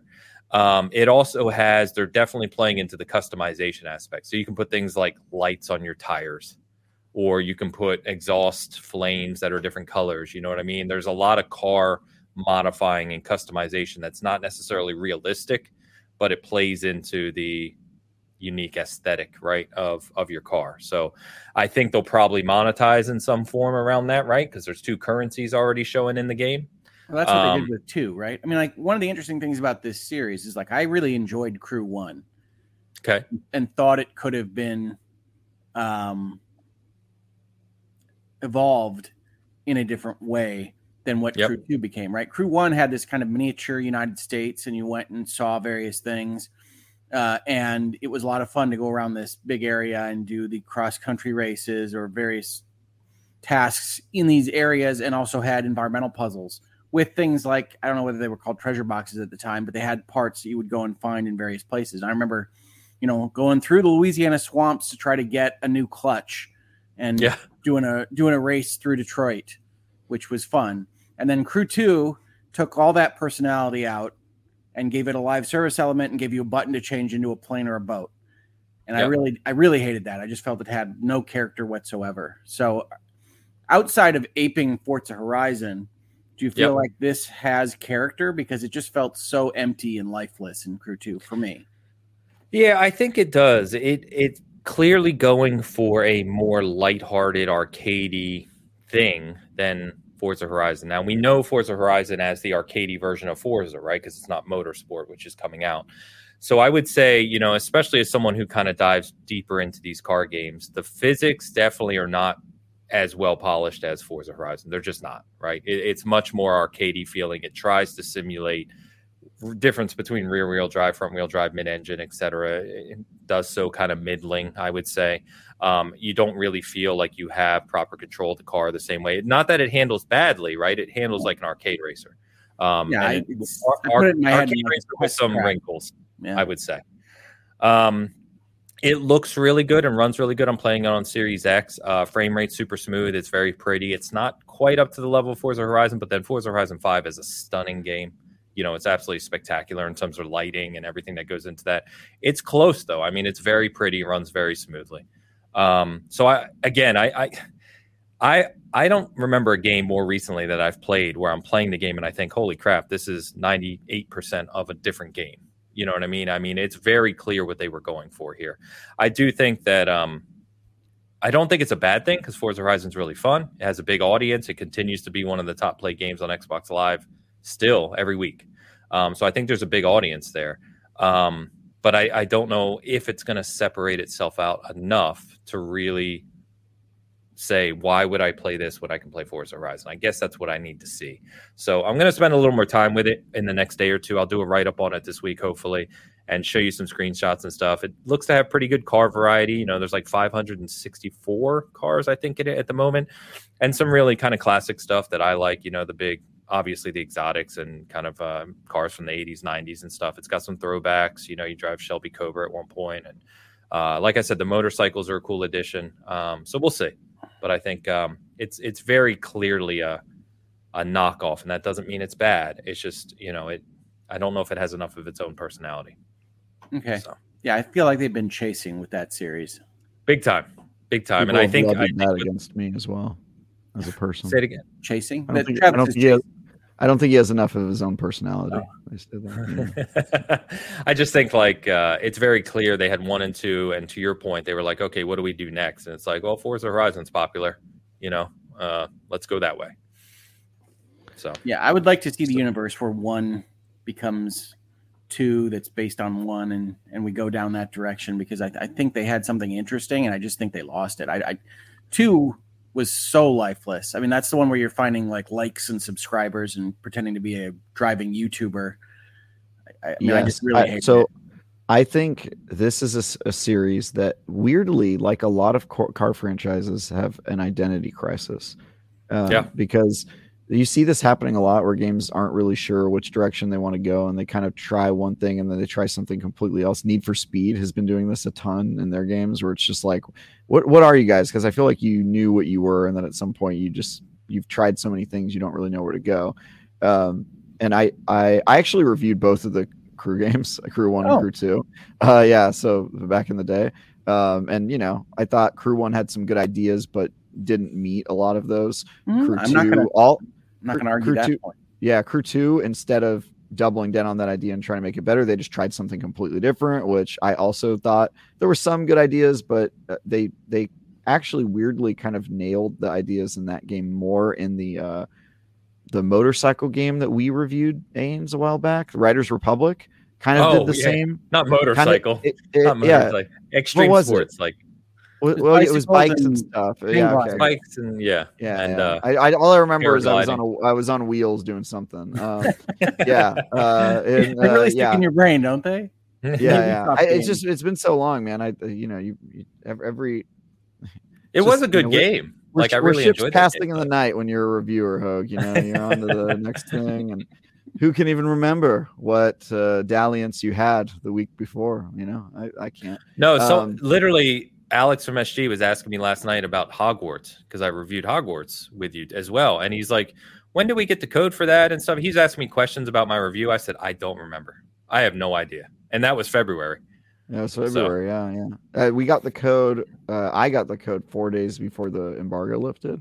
Because I remember I went goblin mode for that. I played the game for 48 hours without sleeping and beat it, and then wrote my review and passed out. I remember that. Good times. Anytime there's a game that needs to get done and we don't have, we get the code late. I sometimes I get excited. I hope that a AAA game comes in late, you know, because then I know they're going to have to come to me, you know, step into my office. I will I will. I have no loved ones. Like I'll do whatever it takes. I don't care. I'll put it all all to the side for you, my my game.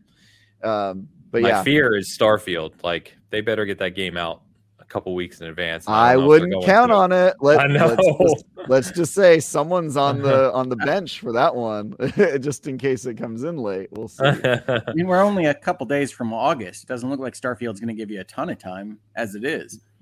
yeah, I mean, Sept- people forget September first is the early release, right? If you buy Do the it, or- or Travis's early access release, if you buy the big edition. So I mean, give me six days. I don't care. Yeah, you would you would think Do that it. they would get review copies out by the third week of August, but we'll see. do it, Mr. Howard. Go ahead. Take a Travis, break. at least Go on at the game vacation for a week. described, you can't beat Starfield in six days, can you?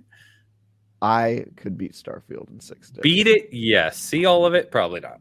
I mean, nobody's going to see all of it in six days, but enough to review it, absolutely, in six days. Yeah. Okay, You I don't guess that's understand. fair. I expect it to Yeah. have the same level of plot line as Skyrim, so that's fine. Exactly. You could probably beat the storyline in the first day, maybe the second day if you're taking your time, and then the rest of the review would be you doing all of the other as much of the other stuff as you can and just Yeah, playing around see and seeing you what's could. in there, and and then you would Yeah. have to you'd have to write the review like probably two to three days before the embargo so that you have enough time for video. I'm getting excited. Am I roused? I think I'm. I, I don't know what's happening. you know what? I We don't not. know, Travis. You I don't hope not. tell.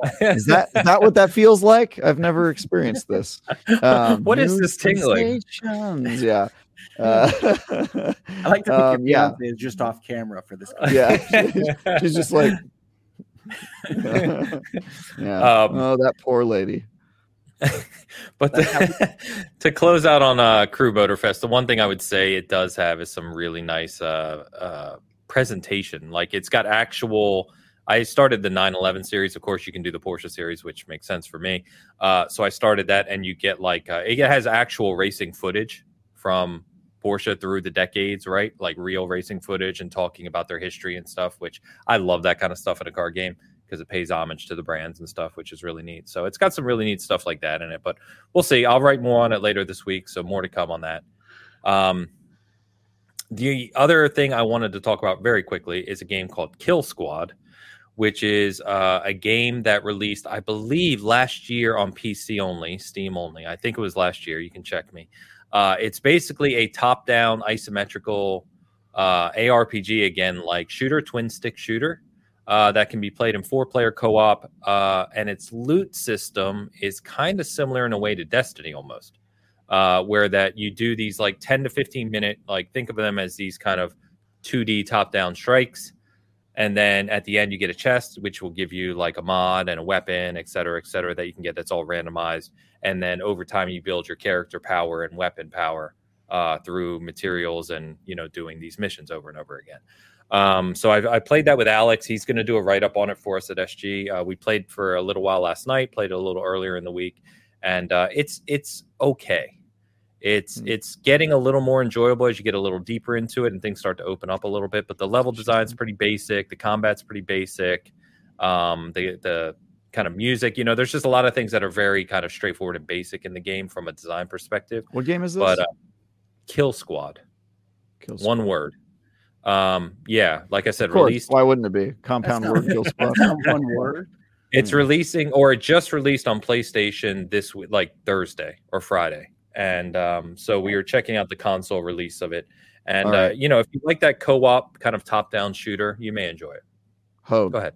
Yeah, I'll give you this: kill squad as a single word, but it's a last name of a Star Wars character. Oh yeah. My name's Jorik Kill Squad. You know, would you go for that? Does that make sense for you? Yeah. I, I gotta tell you, the chances of me purchasing a game called Kill Squad are exceedingly low. Okay, but what if it was a Star Wars game and the main character's name was Jorik Kill Squad? Would you go for that at all? I would chalk that up to being at roughly the writing caliber of modern Star Wars. So no, How dare you, sir. How dare you, sir? How dare you? Go read. You know, here, here. I'm going to do a PSA. I don't normally do. You should read books. You should read books, everybody. I did There's read great- books, and where did there's it get me? Right? They took away all my stories, Travis. No, th- not those books. Those books were bad, largely. You should read the current books, the High Republic books. I would like to recommend them. I'm currently reading all I of the have High read Republic Light of books. the again. Jedi. I Great have not book. read any of the other ones. Oh, you should. You should. They get good. You know, you got it. The, the the Rising Storm. Yeah, good. Good I- book. Did I hear get read good? Light of the Jedi. That is what I've read. Okay. Well, anyway, I'm I'm rereading all the High Republic books. So you know, you should read hmm. books. There's a lot of good Star Wars out there.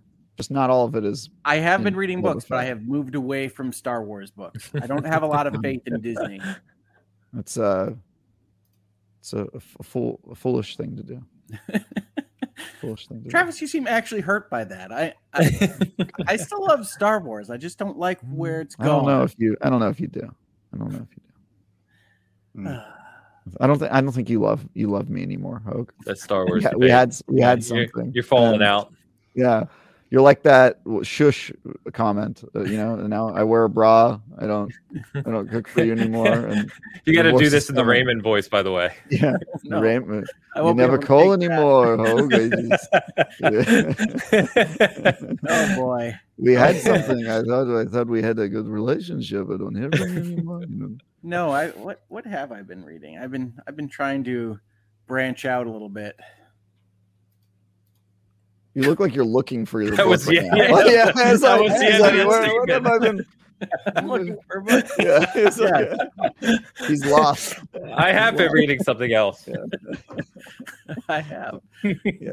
Uh, yeah, no, I can't Uh, find it though, so I can't. Oh, reference Hogue, that's an instruction manual. Are you okay over there? it. It's just, it's just What I been occupation, reading? it's occupational It's like how to therapy change your plumbing. Oh, there you this is what I read now. Nice. I There you go. There you go. There you go. It's a little little sadder of a reading menu, I, I would say. I would love it if you I would love it if you'd write reviews of your occupational material. That'd be great. Uh, that would be part of my therapist. yeah. Oh my gosh. Um, anything else game wise you've been uh, playing you want to touch on, guys? Yeah, actually. So I, talked about Diablo 4 season one. We've talked about Remnant 2. I was also playing Final Fantasy 16. As I said, hustled to the end and then went back to play like the 35 subquests that they add right at the end. I actually have to say that they did a lot to kind of close character arcs and give I don't know what to call it exactly, pre-epilogues because it happens before the end of the game, but it's really kind of telling you where people are going in the directions that things are going to go in the world after the end of the game. Um, that I really liked. It was too much, like in terms of the way that the pacing works, just dumping three dozen side quests on you at the end. But I really liked it. That continues to be one of my favorite games of the year. I'm playing a really weird RPG on PlayStation called Lisa. I don't know if you know this one. This one actually came to my attention when people had flagged me in a press release from the company that makes this game for the changes they had to make to various item descriptions for Sony and Nintendo. Oh, okay. And, and because of that, I was intrigued by what this game was. It's like a old 2D kind of earthbound looking RPG based in the post-apocalypse. It, it says Lisa the Painful RPG. It's both Lisa the Painful and Lisa the Joyful. I told you it was weird. You know what? I I I think I'm gonna stick with Kill Squad on this one. One word. I, I this sounds like a lot easier easier for me to find in the store. I've, I've, There's you a. asked me what I I, was just- playing. This is what I'm playing. All I did was put it in the Google Lisa game, and there's a picture that comes up with a guy with a beard, with a red baseball cap, with his belly sticking out, holding a baseball bat. Is this a Steam game? Because this sounds awfully like a game that's only on Steam. I mean, I'm sure it was a PC game first. Oh, okay. Um, so I'm playing Lisa. That's been interesting. Um, It came out in 2014. Well, came Wow. to PlayStation last week. Okay. That's a long that's a long journey. like what? Okay. Cool. Yeah. Well, so I've All been right. playing that. That's been weird. Um, and then Pikmin Four. We really should talk about Pikmin Four. Oh, we should. Yeah, yeah. Should Let's we? talk about Pikmin. we Pikmin's- really should. Ames, All right, you Dan- know what? Dan, I'm tired Dan. of your negativity. I'm Dan, tired of it. You listen to your motor Dan, take over thing. hosting. I got something just came up. I got to Ames, Actually, I'm run. just- gonna go to the Listen, bathroom. I need to call Ames out. Ames, just because they're Pikmin doesn't mean you can pick on them. Okay, they are. They are. I expect better from you, sir. That They wasn't that wasn't great. Ains You knows hate- that they are based around the pick pick carrots of the Hocotate planet. Obviously, Never heard of that before. That's in the Ames, you're description. you're you're you're the reason deforestation is happening because you're you don't stand by your your your plant life brethren, you know, and you really ought to, Mm. really ought to. And if you don't like a dog with no nose, Pikmin Four has a dog with no nose. Um, well, Oh, it's not exactly a dog. It also has only two legs. But and no nose, ain't or Hogue. That's the important part. It's got no well, nose. most at of the all. Pikmin don't have noses. Only the red Pikmin have noses. Check it out. they only they barely have faces. Check it out. Check it out.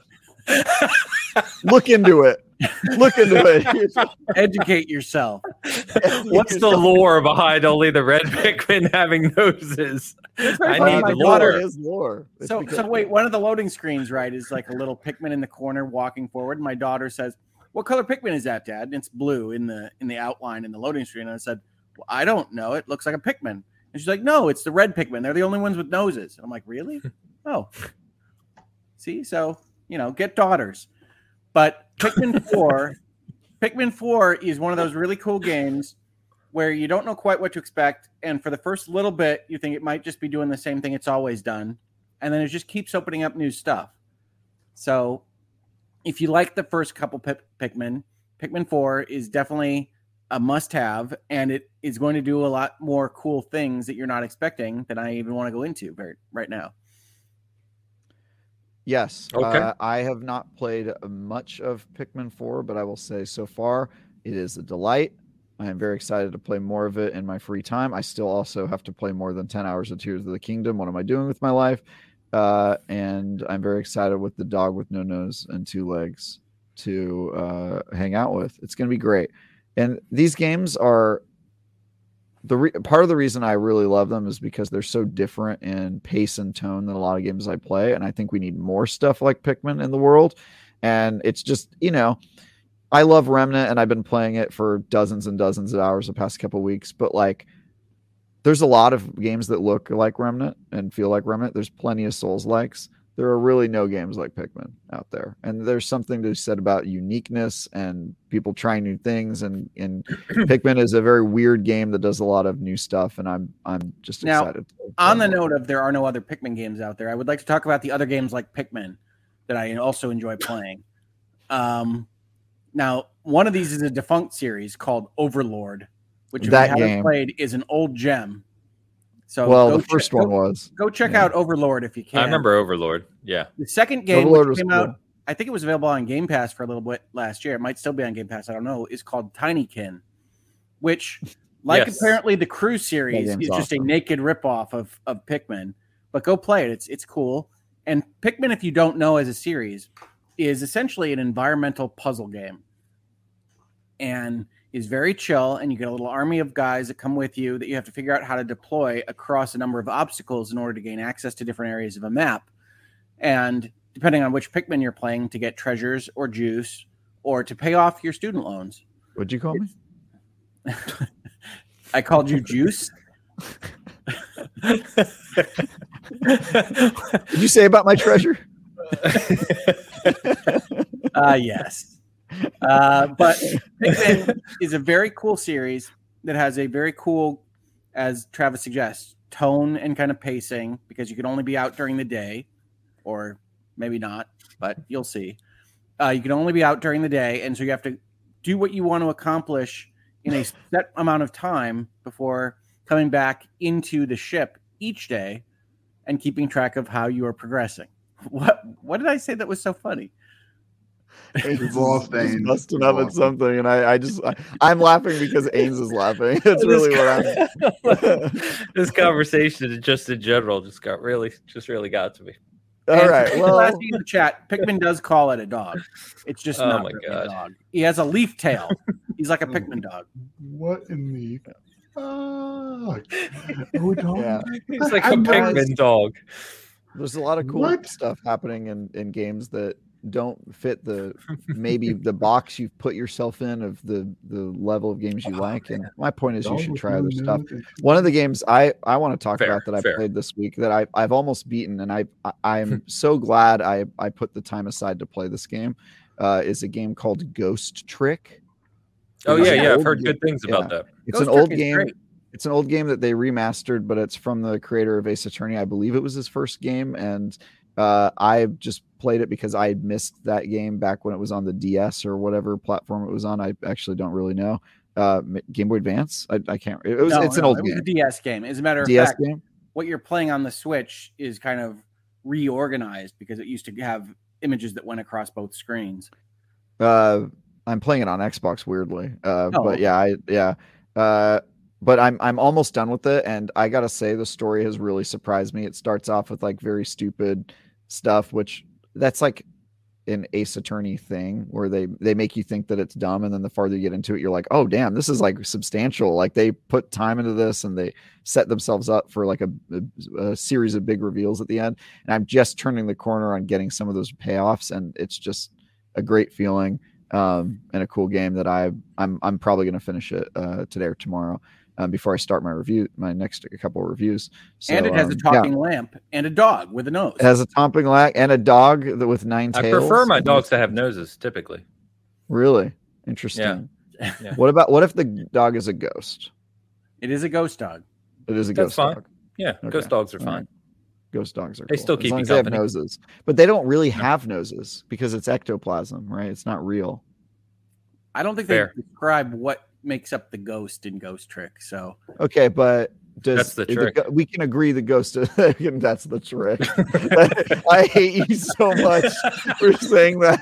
That was the dumbest thing that you could have said. Yeah, but I knew I knew it would get you. yeah, it did get me though. That's the trick. Yep. don't say we're a squad That's the- here. oh my god! All right, I'm moving on. I think we're all way Trick. too tired, honestly. Yeah. I'm way too What's, tired. yeah, what's, what's up with the energy in this this chat today? I don't know what it is, but I kind of like it. It- Playing it fast and loose. Uh, Oh my god! By the way, while you guys have been talking, I've been looking at Lisa because I'm intrigued, and Oh, I bought I'm it. very- well, I bought it right after Hogue recommended it. I buy games Uh, on the show clear- more often than I care to admit. To be clear, I think if you look at the tape, I didn't recommend it. I said I'm playing it. by the way, if you the the twenty dollar edition is Lisa the Painful. If you buy the definitive edition for twenty five dollars, you get Lisa the Painful and Lisa the Joyful. That's what I bought. What? Indie Wait, games, what? man. Which version did I just buy? Which are they What's going on? two different games? Yes, indie, they're two games, and the definitive edition comes with both. There are even two different applications on your. Well, and the funny thing is, it, there's Lisa the Painful definitive edition for twenty. Then there's just Lisa definitive edition for twenty five, which includes See. Lisa the Painful and Lisa the Joyful. See, I bought the twenty dollar definitive edition of Lisa the Painful. Now You're I- only now- gonna now feel what do I do? no joy. Now what do I do? This No is joy. this that is was. honestly, honestly, I get why they call this game the painful. I'm upset right now. I didn't do it. The, ain't, Hogue, you've led me astray. I didn't know you were going to go buy it. I, mean, I didn't know that either. This is whose fault could this be? Because I don't feel like it should be mine alone. Okay, I will take. I will take the blame. You have to But- refund it now. But Good now I have to refund it and buy Lisa the normal, Lisa the the a la carte.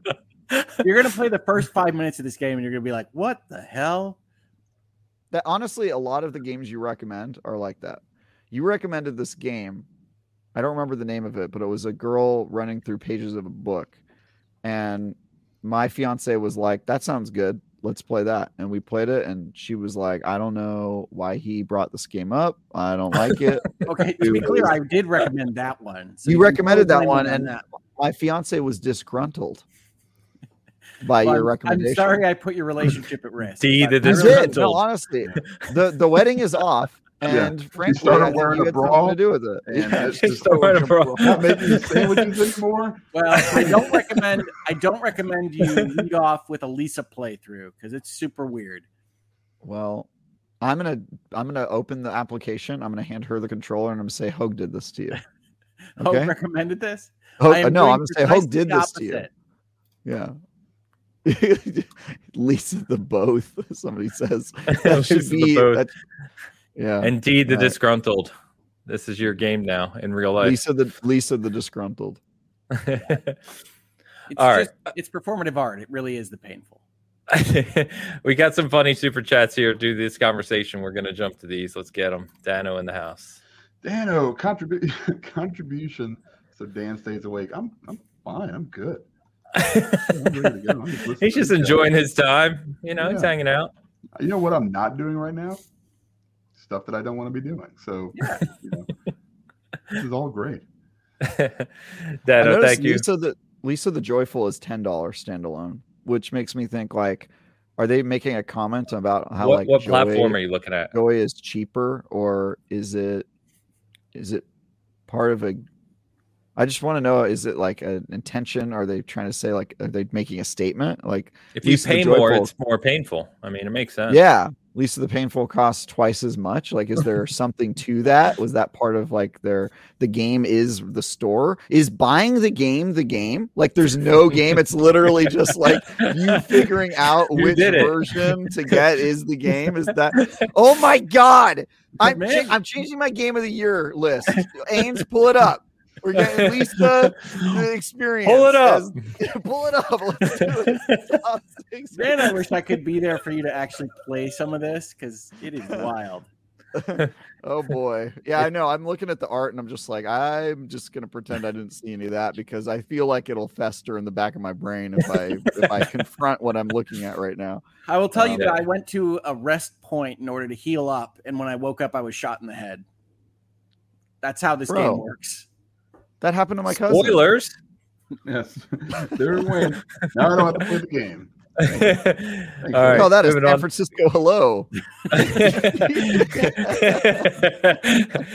Gecko. The six year old. Can we dedicate an episode of this podcast to Hitman so that we can hear more from Dan? Listen, you guys, why are all these Dan super chats? Because I like them. listen, I'm I'm good. I like, this is, my, this is my level of participation. Always Dan comes be. to Bitcast to relax. Yes.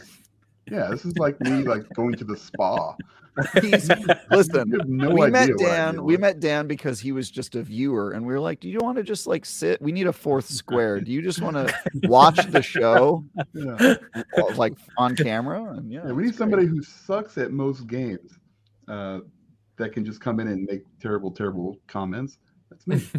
Look, I It love works. Dan because he is the every gamer of all of us. He is the every gamer, and I, I think it's nice because I get a little check in. I get to see how probably most people feel based on Dan's reaction and his facial expressions, and it keeps mm. me grounded. And I need to be kept grounded, as many I- of you know. I, I, like just gifted. comment. I just gifted him. Why did that just pop up? Oh, did you I do did that, it. Tra- I Oh, did I'm like, No, I, I was gonna say I like this comment because it says ironically Lisa's about Catherine, Catherine, Catherine, and Catherine because Lisa's actually about a guy named Brad. Thanks, guys. I'm done. what are we He's doing? logging off. Dan's work here is I'm done. done. I'm gone. I don't know what just happened. I actually just I- gifted Dan Lee at least a definitive edition. I'll be honest, I've never No. been more confused about a game or what it was Guys, or what it is. Quick huddle between the the L squares. If Dan loses the bet, let's make him play Lisa instead of Oxenfree 2. I don't. An. Could we convince him that it's the same game? He doesn't know that much. Maybe we could be like, oh yeah, and then as an epilogue to Oxenfree 2, you like there's this other chapter called Lisa, and it's divided into two parts, two separate games. You got to buy both, Dan. You remember that character in Oxenfree Brad? Yeah, Lisa's about that. He'll probably buy it. Honestly, he's not. He doesn't know what's going on. He doesn't know. reading stuff right now on this game, and I, We're gonna change the uh, title of this. Don't do that, Dan. I started doing that, and I I felt yeah, Weird I'm ever halfway since. through. Yeah, I'm done. Yeah. So, all right. Shoosh. shoosh. Hey Dan, I'm also confused by all this. I Want to go for a beer? I don't drink, but I will join you for a Coca Cola for sure. Wow, sure. he doesn't even drink all the vices that Dan has. And he won't. He's not even someone you can have a beer with. That's like Listen, it's That's it's like- Twinkies or beer. So you just gotta you prioritize. You know, I'm gonna eat this giant pizza by myself, or I'm gonna That is have a very- of something else. You very know, strange forced uh, decision there. It's Twinkies or beer. Sounds like a very strange line in the sand to draw in life. But you know what? By I the love way, you, Dan. we have another. Thank you, Shoosh. Appreciate you. Rob. To Train Valley 2, my addiction for the past week. Also, I'll include the word hitman for Dan. we got Nice. four Dan super chats in a row. Four Dan super chats in Pretty a good. Insane. Dan's look. We're all here just for fun, but Dan's the only one bringing in money. You know what I mean? people are people are super chatting for that guy. So right. Uh, I don't know what Train Valley 2 is, by the way, Rob, No, um, never heard but I'll look it up. Hopefully, it's less confusing than Lisa, and I don't even know what it is. I promise. Train games are awesome. I love train games. Thank you. Oh my gosh! All right, I don't even know where we were, honestly. Um, That was what we were playing. Which yeah, Yeah, I, yeah, was that what we were was currently Two playing, and I think now we're at the end of the show. Wow. Um, Hogue, did you want to comment quickly on uh, Xbox and ABK being delayed to October, which you talked about uh, as a possibility last week being delayed? Uh, we saw three months here instead. I think the thirty days. You said, you know, sometimes it is. Um, yeah, I would have advanced 30 days. It, it would seem to me, based on what was released to us, that it's a 90 day extension, which suggests that one side or another thought 60 days was appropriate and the other side asked for 30 more. That tends to be how this goes. gotcha. And so delayed to October is probably a little bit strong. It's probably going to close before the October, I think it's October 18th date now, because I keep saying 30 and 90, but lawyers don't like math. So we just use the date in the next month. So hmm. October 18th is 90 days from July 18th. Don't look it up, just trust us. It's easier that way. Yeah. Okay. But And you so think I would think expect there's a it to close in possibility they close before that date? Yeah, I would September? expect September. I would think one of the parties, probably Microsoft, was aimed at a 60 day closing and agreed Okay. to a 30 day more than that. That tends to be how this goes. 30, 60, or 90 were really the choices. I had advocated for 30 last week because I didn't think that they were was a lot to solve. And I thought they were closer logistically. The one thing that you can take from 90 days is that I don't think Microsoft was close logistically really at all. And when when I say logistically, I mean you got to get a bunch of signatures in one room and you got to get a bunch of money moved around the world and they weren't ready for that. Gotcha. Hmm. Okay. Fair enough. Fair enough. so obviously we'll keep you posted on that. It seems like at least probably for the coming weeks there really won't be a whole lot on this um in the the, the near term. Is that fair to say? Oh yeah, I wouldn't expect much of anything. I mean, I think that the United Kingdom CMA, the Competition Markets Authority, is going to be looking at some kind of structural proposal. You saw some people online pulling out aspects of the amended merger agreement and talking about that structure, which has Microsoft and Activision allowed to kind of restructure the deal around the edges without having to go and re-amend the agreement. So one would expect that they are going to agree to some kind of restructuring or divestiture or both to get the United Kingdom to agree to everything and then move forward from there. But the United Kingdom, at least right now, has said that they haven't seen the proposal, which is a surprise to me based on the timing of Microsoft agreeing to delay their appeal. But if that's in fact the case, we don't know what they're going to do or how long they're going to take. So that's why you see 90 days is that they're giving the United Kingdom enough time to essentially decide that this is okay with them. They're Yeah. being, I don't know how to I would describe this in interpersonal terms. They're being polite. They could push harder on this. They could knock in the door a little bit more. But as we say in economics and game theory, it's not a single play game, right? So Microsoft has to continue to work in the United Kingdom, has to continue to interact with various regulatory bodies there. They don't just want to be a bull in a china shop or Sure. assholes that are otherwise getting this deal across the finish line, hell or high water. So it appears they're trying to take a polite approach with the CMA and to some extent with the FTC, although a little less polite there. Yeah. And by the way, you just swear swore for the third time, so yeah. It's I over. mean, I appreciate it, but That's it. He, he Yeah. summoned he summoned Candyman. I don't know what happened. he summoned Lisa of the, the, the least of the painful Yeah. now. Hey, Yeah. I don't even realize I'm doing it. So they got that going for you. That's pretty good. That's, That's pretty cool. good. We've reached a Cool. new level of of, of Hogue not caring. Well, as always, appreciate the insight, the clarity, and obviously, when uh, any news does drop on that, we'll have more on that in the uh, in the future.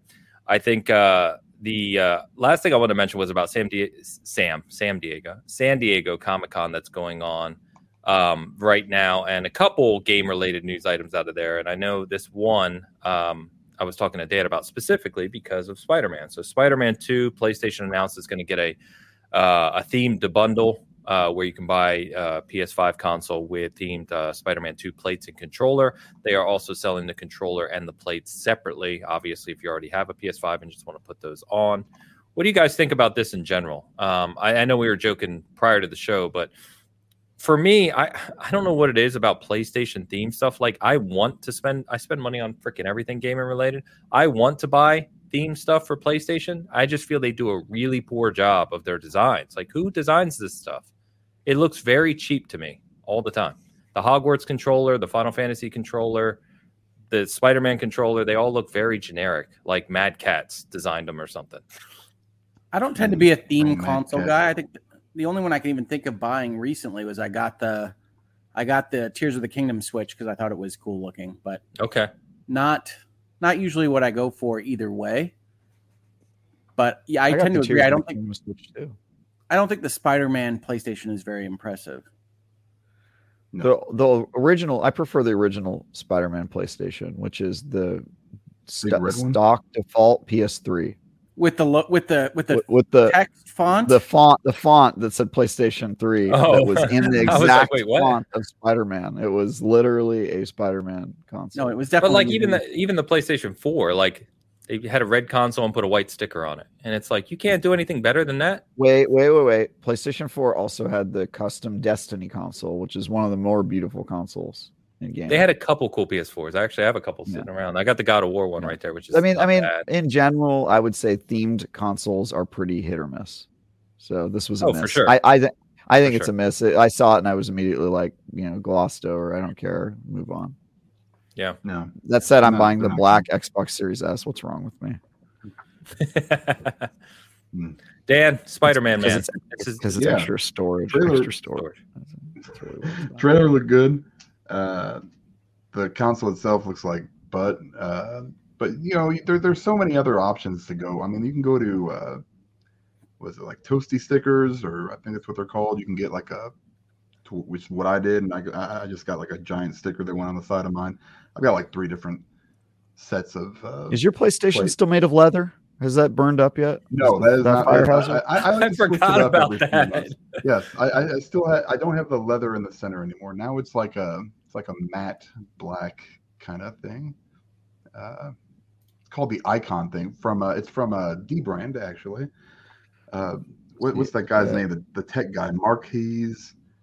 Deep Brand's the Dan- company that Dan- basically tells PlayStation, screw you, we're gonna do what we want. Yeah, Dan, Yeah, I Dan really place. misses the days of owning a Motorola RAZR where he could uh, snap off that plastic, you know, frame and and you know put put a bejeweled one on or oh, yeah. you know man. a, a cus- custom. I old remember those days. Ones. Yeah, Yeah, that, those yeah. were the, Oh yeah, the those were colored Nokias. Yeah. Those were the Mhm. days, bro. You would put, Yeah. oh, I want some flowers on my case. Yeah, I'll just Fifth. Uh, snap this boy off. MKBHD. I don't know what the hell that is. Beautiful. Marques, Marques Brownlee, Brownlee. is that who you're talking Yeah, yeah, that's what he's got. Like a, it's called icons, and he's he did a thing with dbrand, and it's it's, it's just like a matte black, these little kind of icons on them.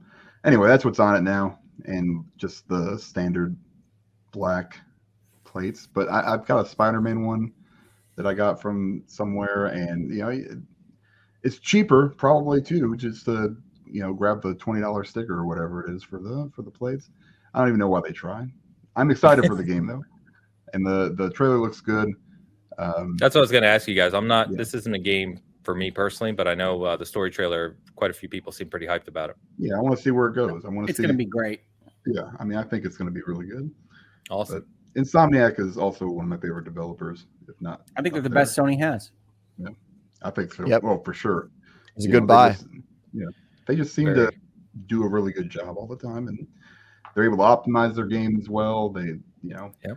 it's just they just do a good job. So I'm excited for it, man. That's probably the, the one coming out from here to the end of the year that I'm most excited about. The Spider-Man. Yeah, that doesn't surprise me. I mean, that's your that's your jam right there. So Yep. Spider Man Cool. 2 and Alan Wake 2 come out within like three days of each other. It's a yeah, tough week. I don't have to yeah, and, and something else. We I know we talked about it before, but there's something else that same week too. That's big. Um, Yeah, I mean, I think I it's Forza, right? It's the end of October. October yeah, uh, because isn't it? Or Sports 20th? is that week, yeah, October 13th or 10th, I think. Um, yeah, Jesus.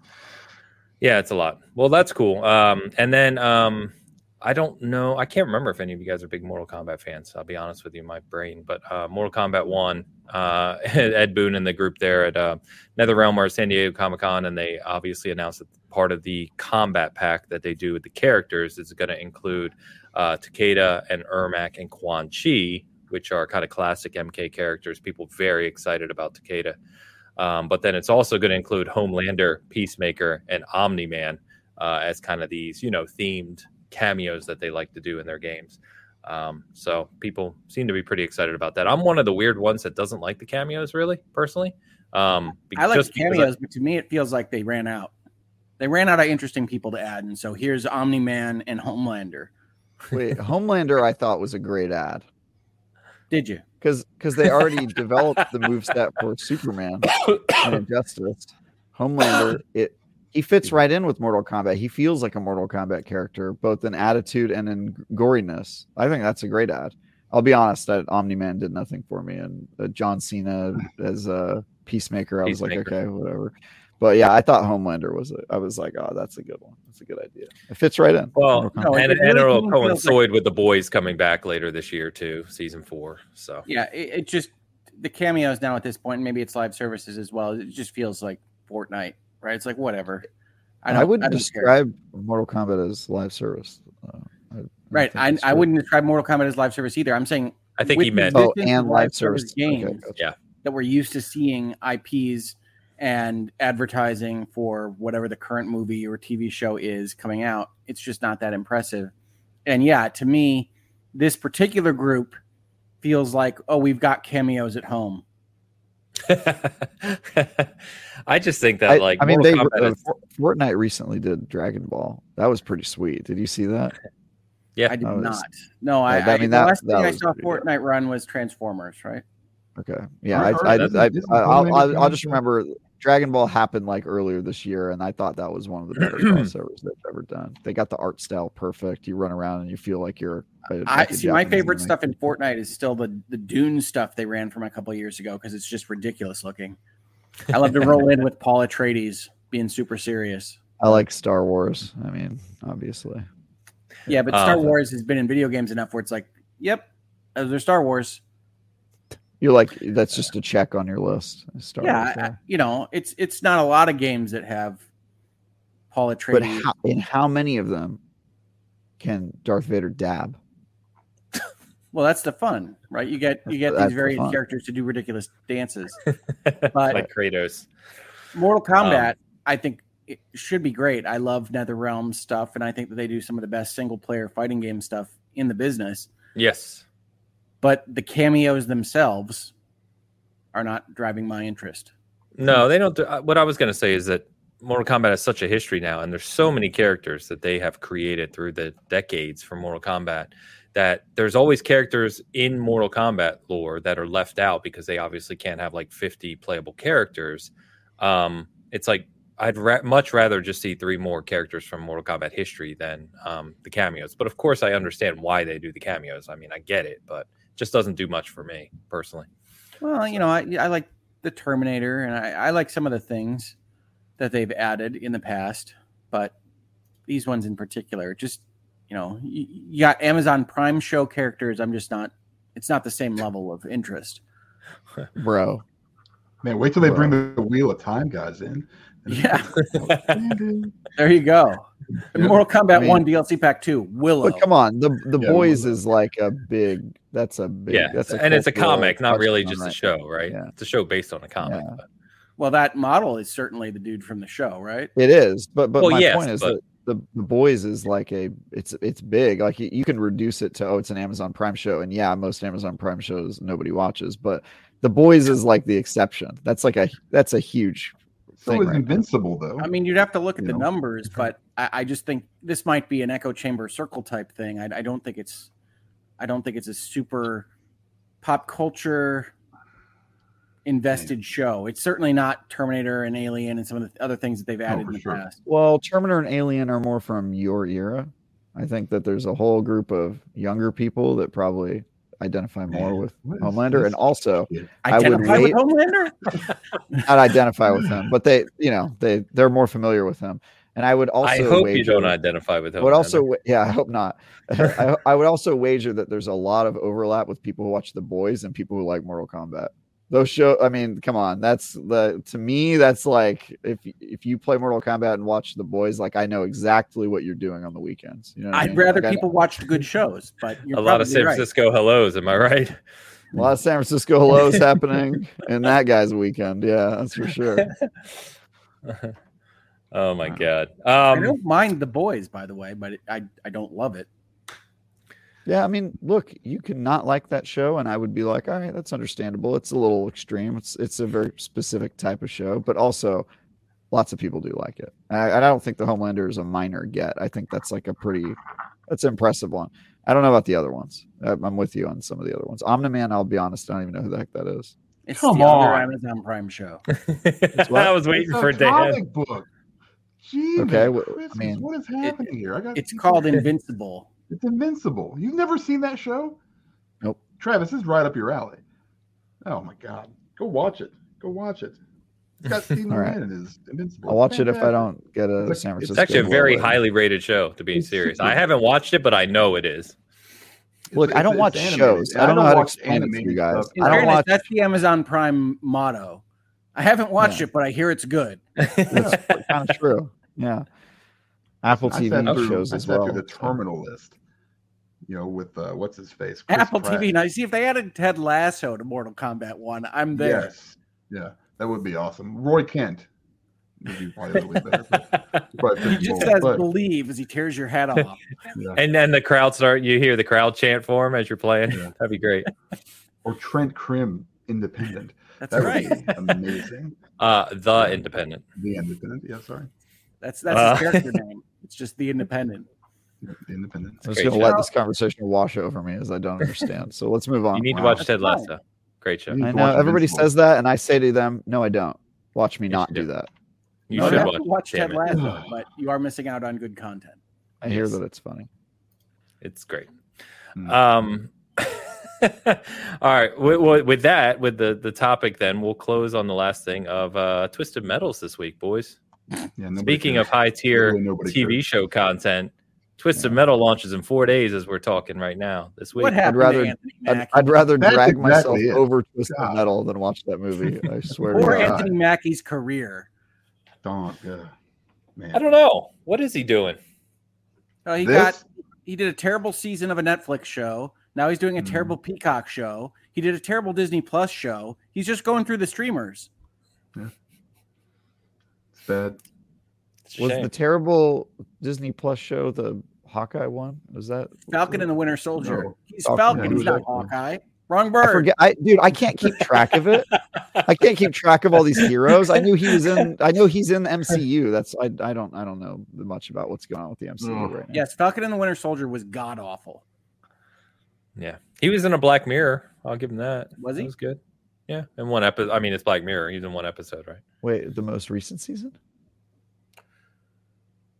Oh, this is okay. Uh, Yeah, Based on that answer, I'm going to say no because the recent season was really recent. Like you would know if it was this season. so- Yeah, I just watched it like two weeks ago, and I don't know if I'd know still. But But in What? short answer, outside of what happened to Anthony Mackie's career, Twisted Metal looks god awful. So it really does. It really, truly, truly does. Yeah.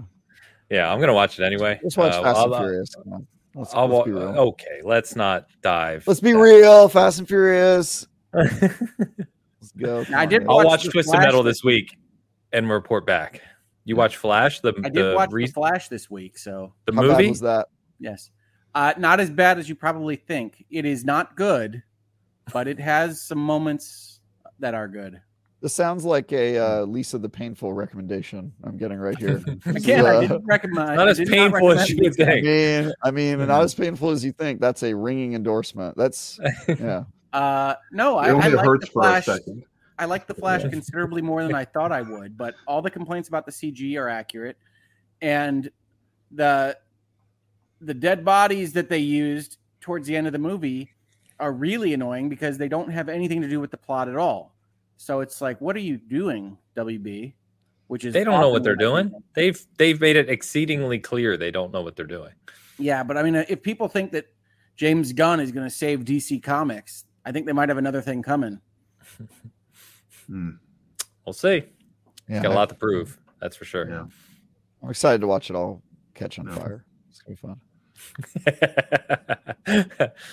Burning around them. All right. A couple super chats came in. Midnight Drury. Ah. Uh, manager for the swear jar, five dollars super chat. swear jar. Thank wow, Also so shout out to Ho- Ho- Hoax to just go on profanity laced rants is what Yeah. I'm. This is this is a We're doing our part over here. I'm down So, for it. Yeah, yeah. I'm down Yeah. for it. Um, Nope. Also, shout out to Jury for gis- uh, gifting a membership on both channels as well. Thank you for that. Nice. Thank you indeed. Mhm. All right, Brentwood Chic. I'll say it properly Nice. this week. Captain Fraud Esquire. at your service. Yeah, I was going to say Travis is really taking a chance there that all of his comments at IGN are just going to call him Captain Fraud from now on. We'll see. There you go. Yeah, Captain. Fraud. Hashtag Captain Fraud. Can we get that going? That'd be good. I mean, I, that's I'd be okay with that. I mean, Yeah, that would yeah, I like honestly be an improvement based on what they already call me. You guys, you guys don't understand the levels of depravity I I, I soak. You see Captain week. Fraud everywhere. You're like, thank you. I'm like, thank you. That's my. Mm, Then right behind it though, it has to be hashtag Travis did nothing wrong. So that's right. let's just True. make sure. Yeah. Very. Captain Fraud together. did nothing wrong, Yeah. which is which has got to be inaccurate by that guy's. Thank you, Brentwood. Hello, darkness, my old friend. Wow. Wow. Five dollar super chat. Uh, never thought I'd be donating to Hogue's swear jar, jar, but here we are. I actually don't Yeah. remember doing it at all. So People are paying I'll to you talk to to my swear. therapist about that. People are paying No, you don't. to swear. Let That is go. a reverse swear jar, Let it by go. the way. Let it, Yeah. okay. I love it. I No, love they're funding it so I could take money out of it. it. And put it into another jar. I'm confused. A lot of jars. And I appreciate this from Nicole. I'll come right back to that. Oh, one. sorry. No, I appreciate this one from Nicole. I don't have this kind of power. I doubt that Lisa's sales will change much at all. But uh, They made Actually, they least went up 380%. So two Yeah. more Yeah. copies. Yeah, they made they made uh they made at least one sale erroneously from me. So there you go. Hogue. You got the false definitive edition. See, Yeah. there's two gonna- I'm gonna- definitive editions. How would you not know that? God. I'm gonna put Hogue, Hogue's full name in the "How did you hear about us?" comments. There. And Dano, four ninety nine super chat. Dear Dan, I'm getting kind of hungry. What should I get for lunch? I am gonna look for some uh, like a good ramen place. Ooh, Virginia. Virginia. Was it Virginia? Where's that at? It's in uh it's in Blue Hawk down from me. It's always by you. Do you ever go anywhere outside of your little five mile Yeah, area? what? Sorry, guys, to distract us for Kansas City local ramen I would chat. love to know what Kansas City ramen is like because that sounds As usual, Travis knows nothing about what he's talking about. Yeah. nightmarish. It's all brisket.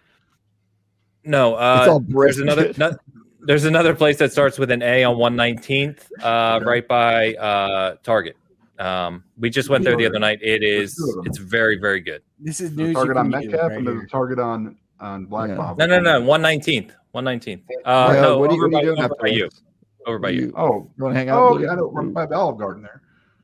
Yes, Yeah, I know. go there. Yeah, that's what we're talking about. Yeah, Okay, next to the Olive. Garden. We- That's we solved it. it's. All right, we're good. we solved good. it. Thank you. Okay. There you go. Thank you, Dano. See, we, we go to extra effort for super chats here, right? Now, if you're in the Kansas City suburban local outskirts and you want some good ramen, we got you covered. It's fine.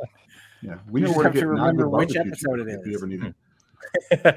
I also love that Travis thinks only San Francisco has good food, and Uh, his Travis believes all misconceptions about the U.S. in general are so bad. To It's, be it's fair, rather it comical. is one of the best cities for Japanese food in the world. See? so he thinks deal. it's the best at everything, and it's Well, we, we, we don't have any Yeah, man. Asian people here, So in Kansas City. Yeah. So it's Well, impossible- Asian's Yo, a broad term. I wouldn't say Asian. Right. I'm, I'm, I'm First of saying all- Asian, Indian, anything. I'm not Nothing. saying Asian.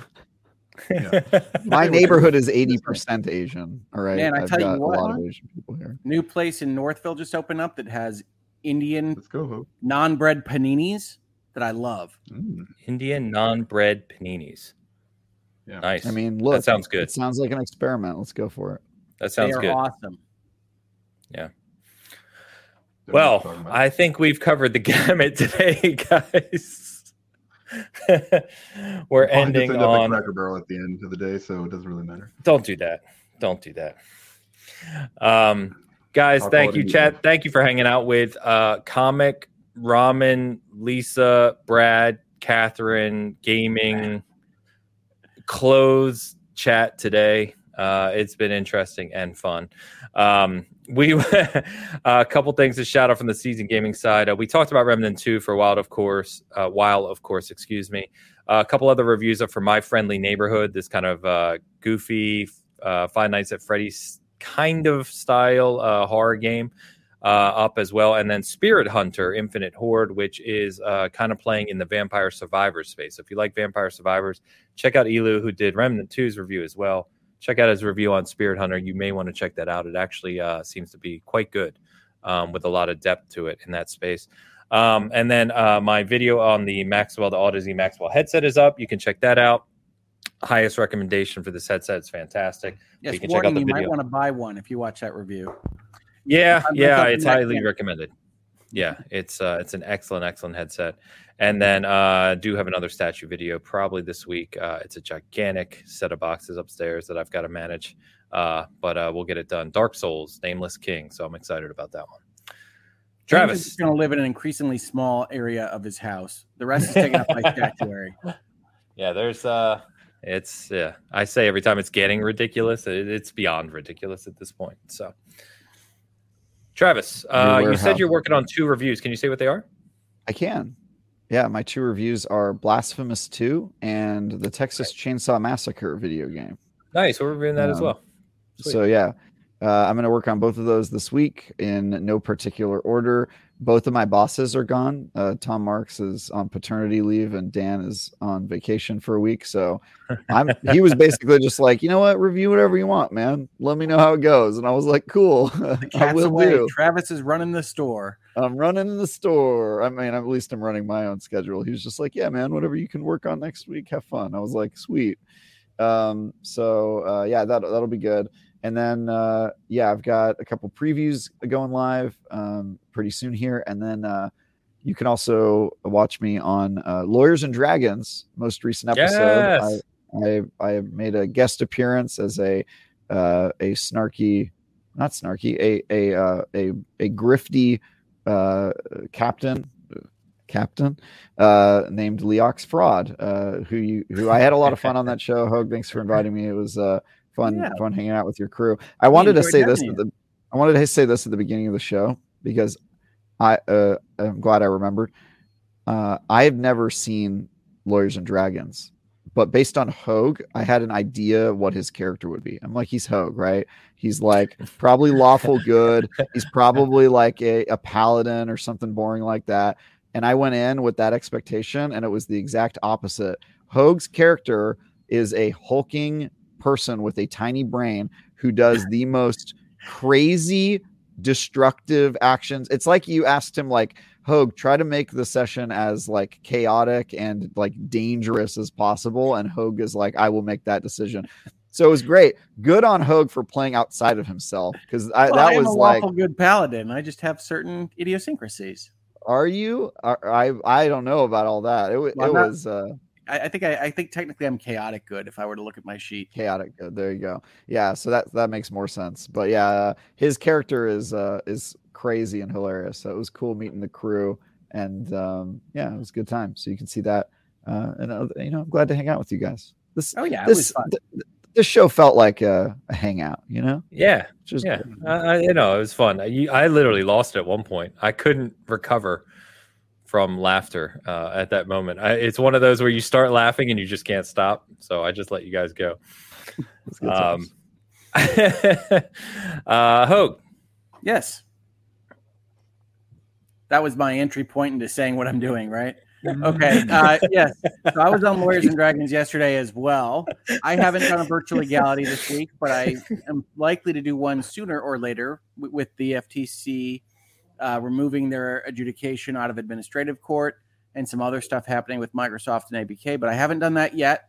Stay tuned to my channel for more of that, probably at some point.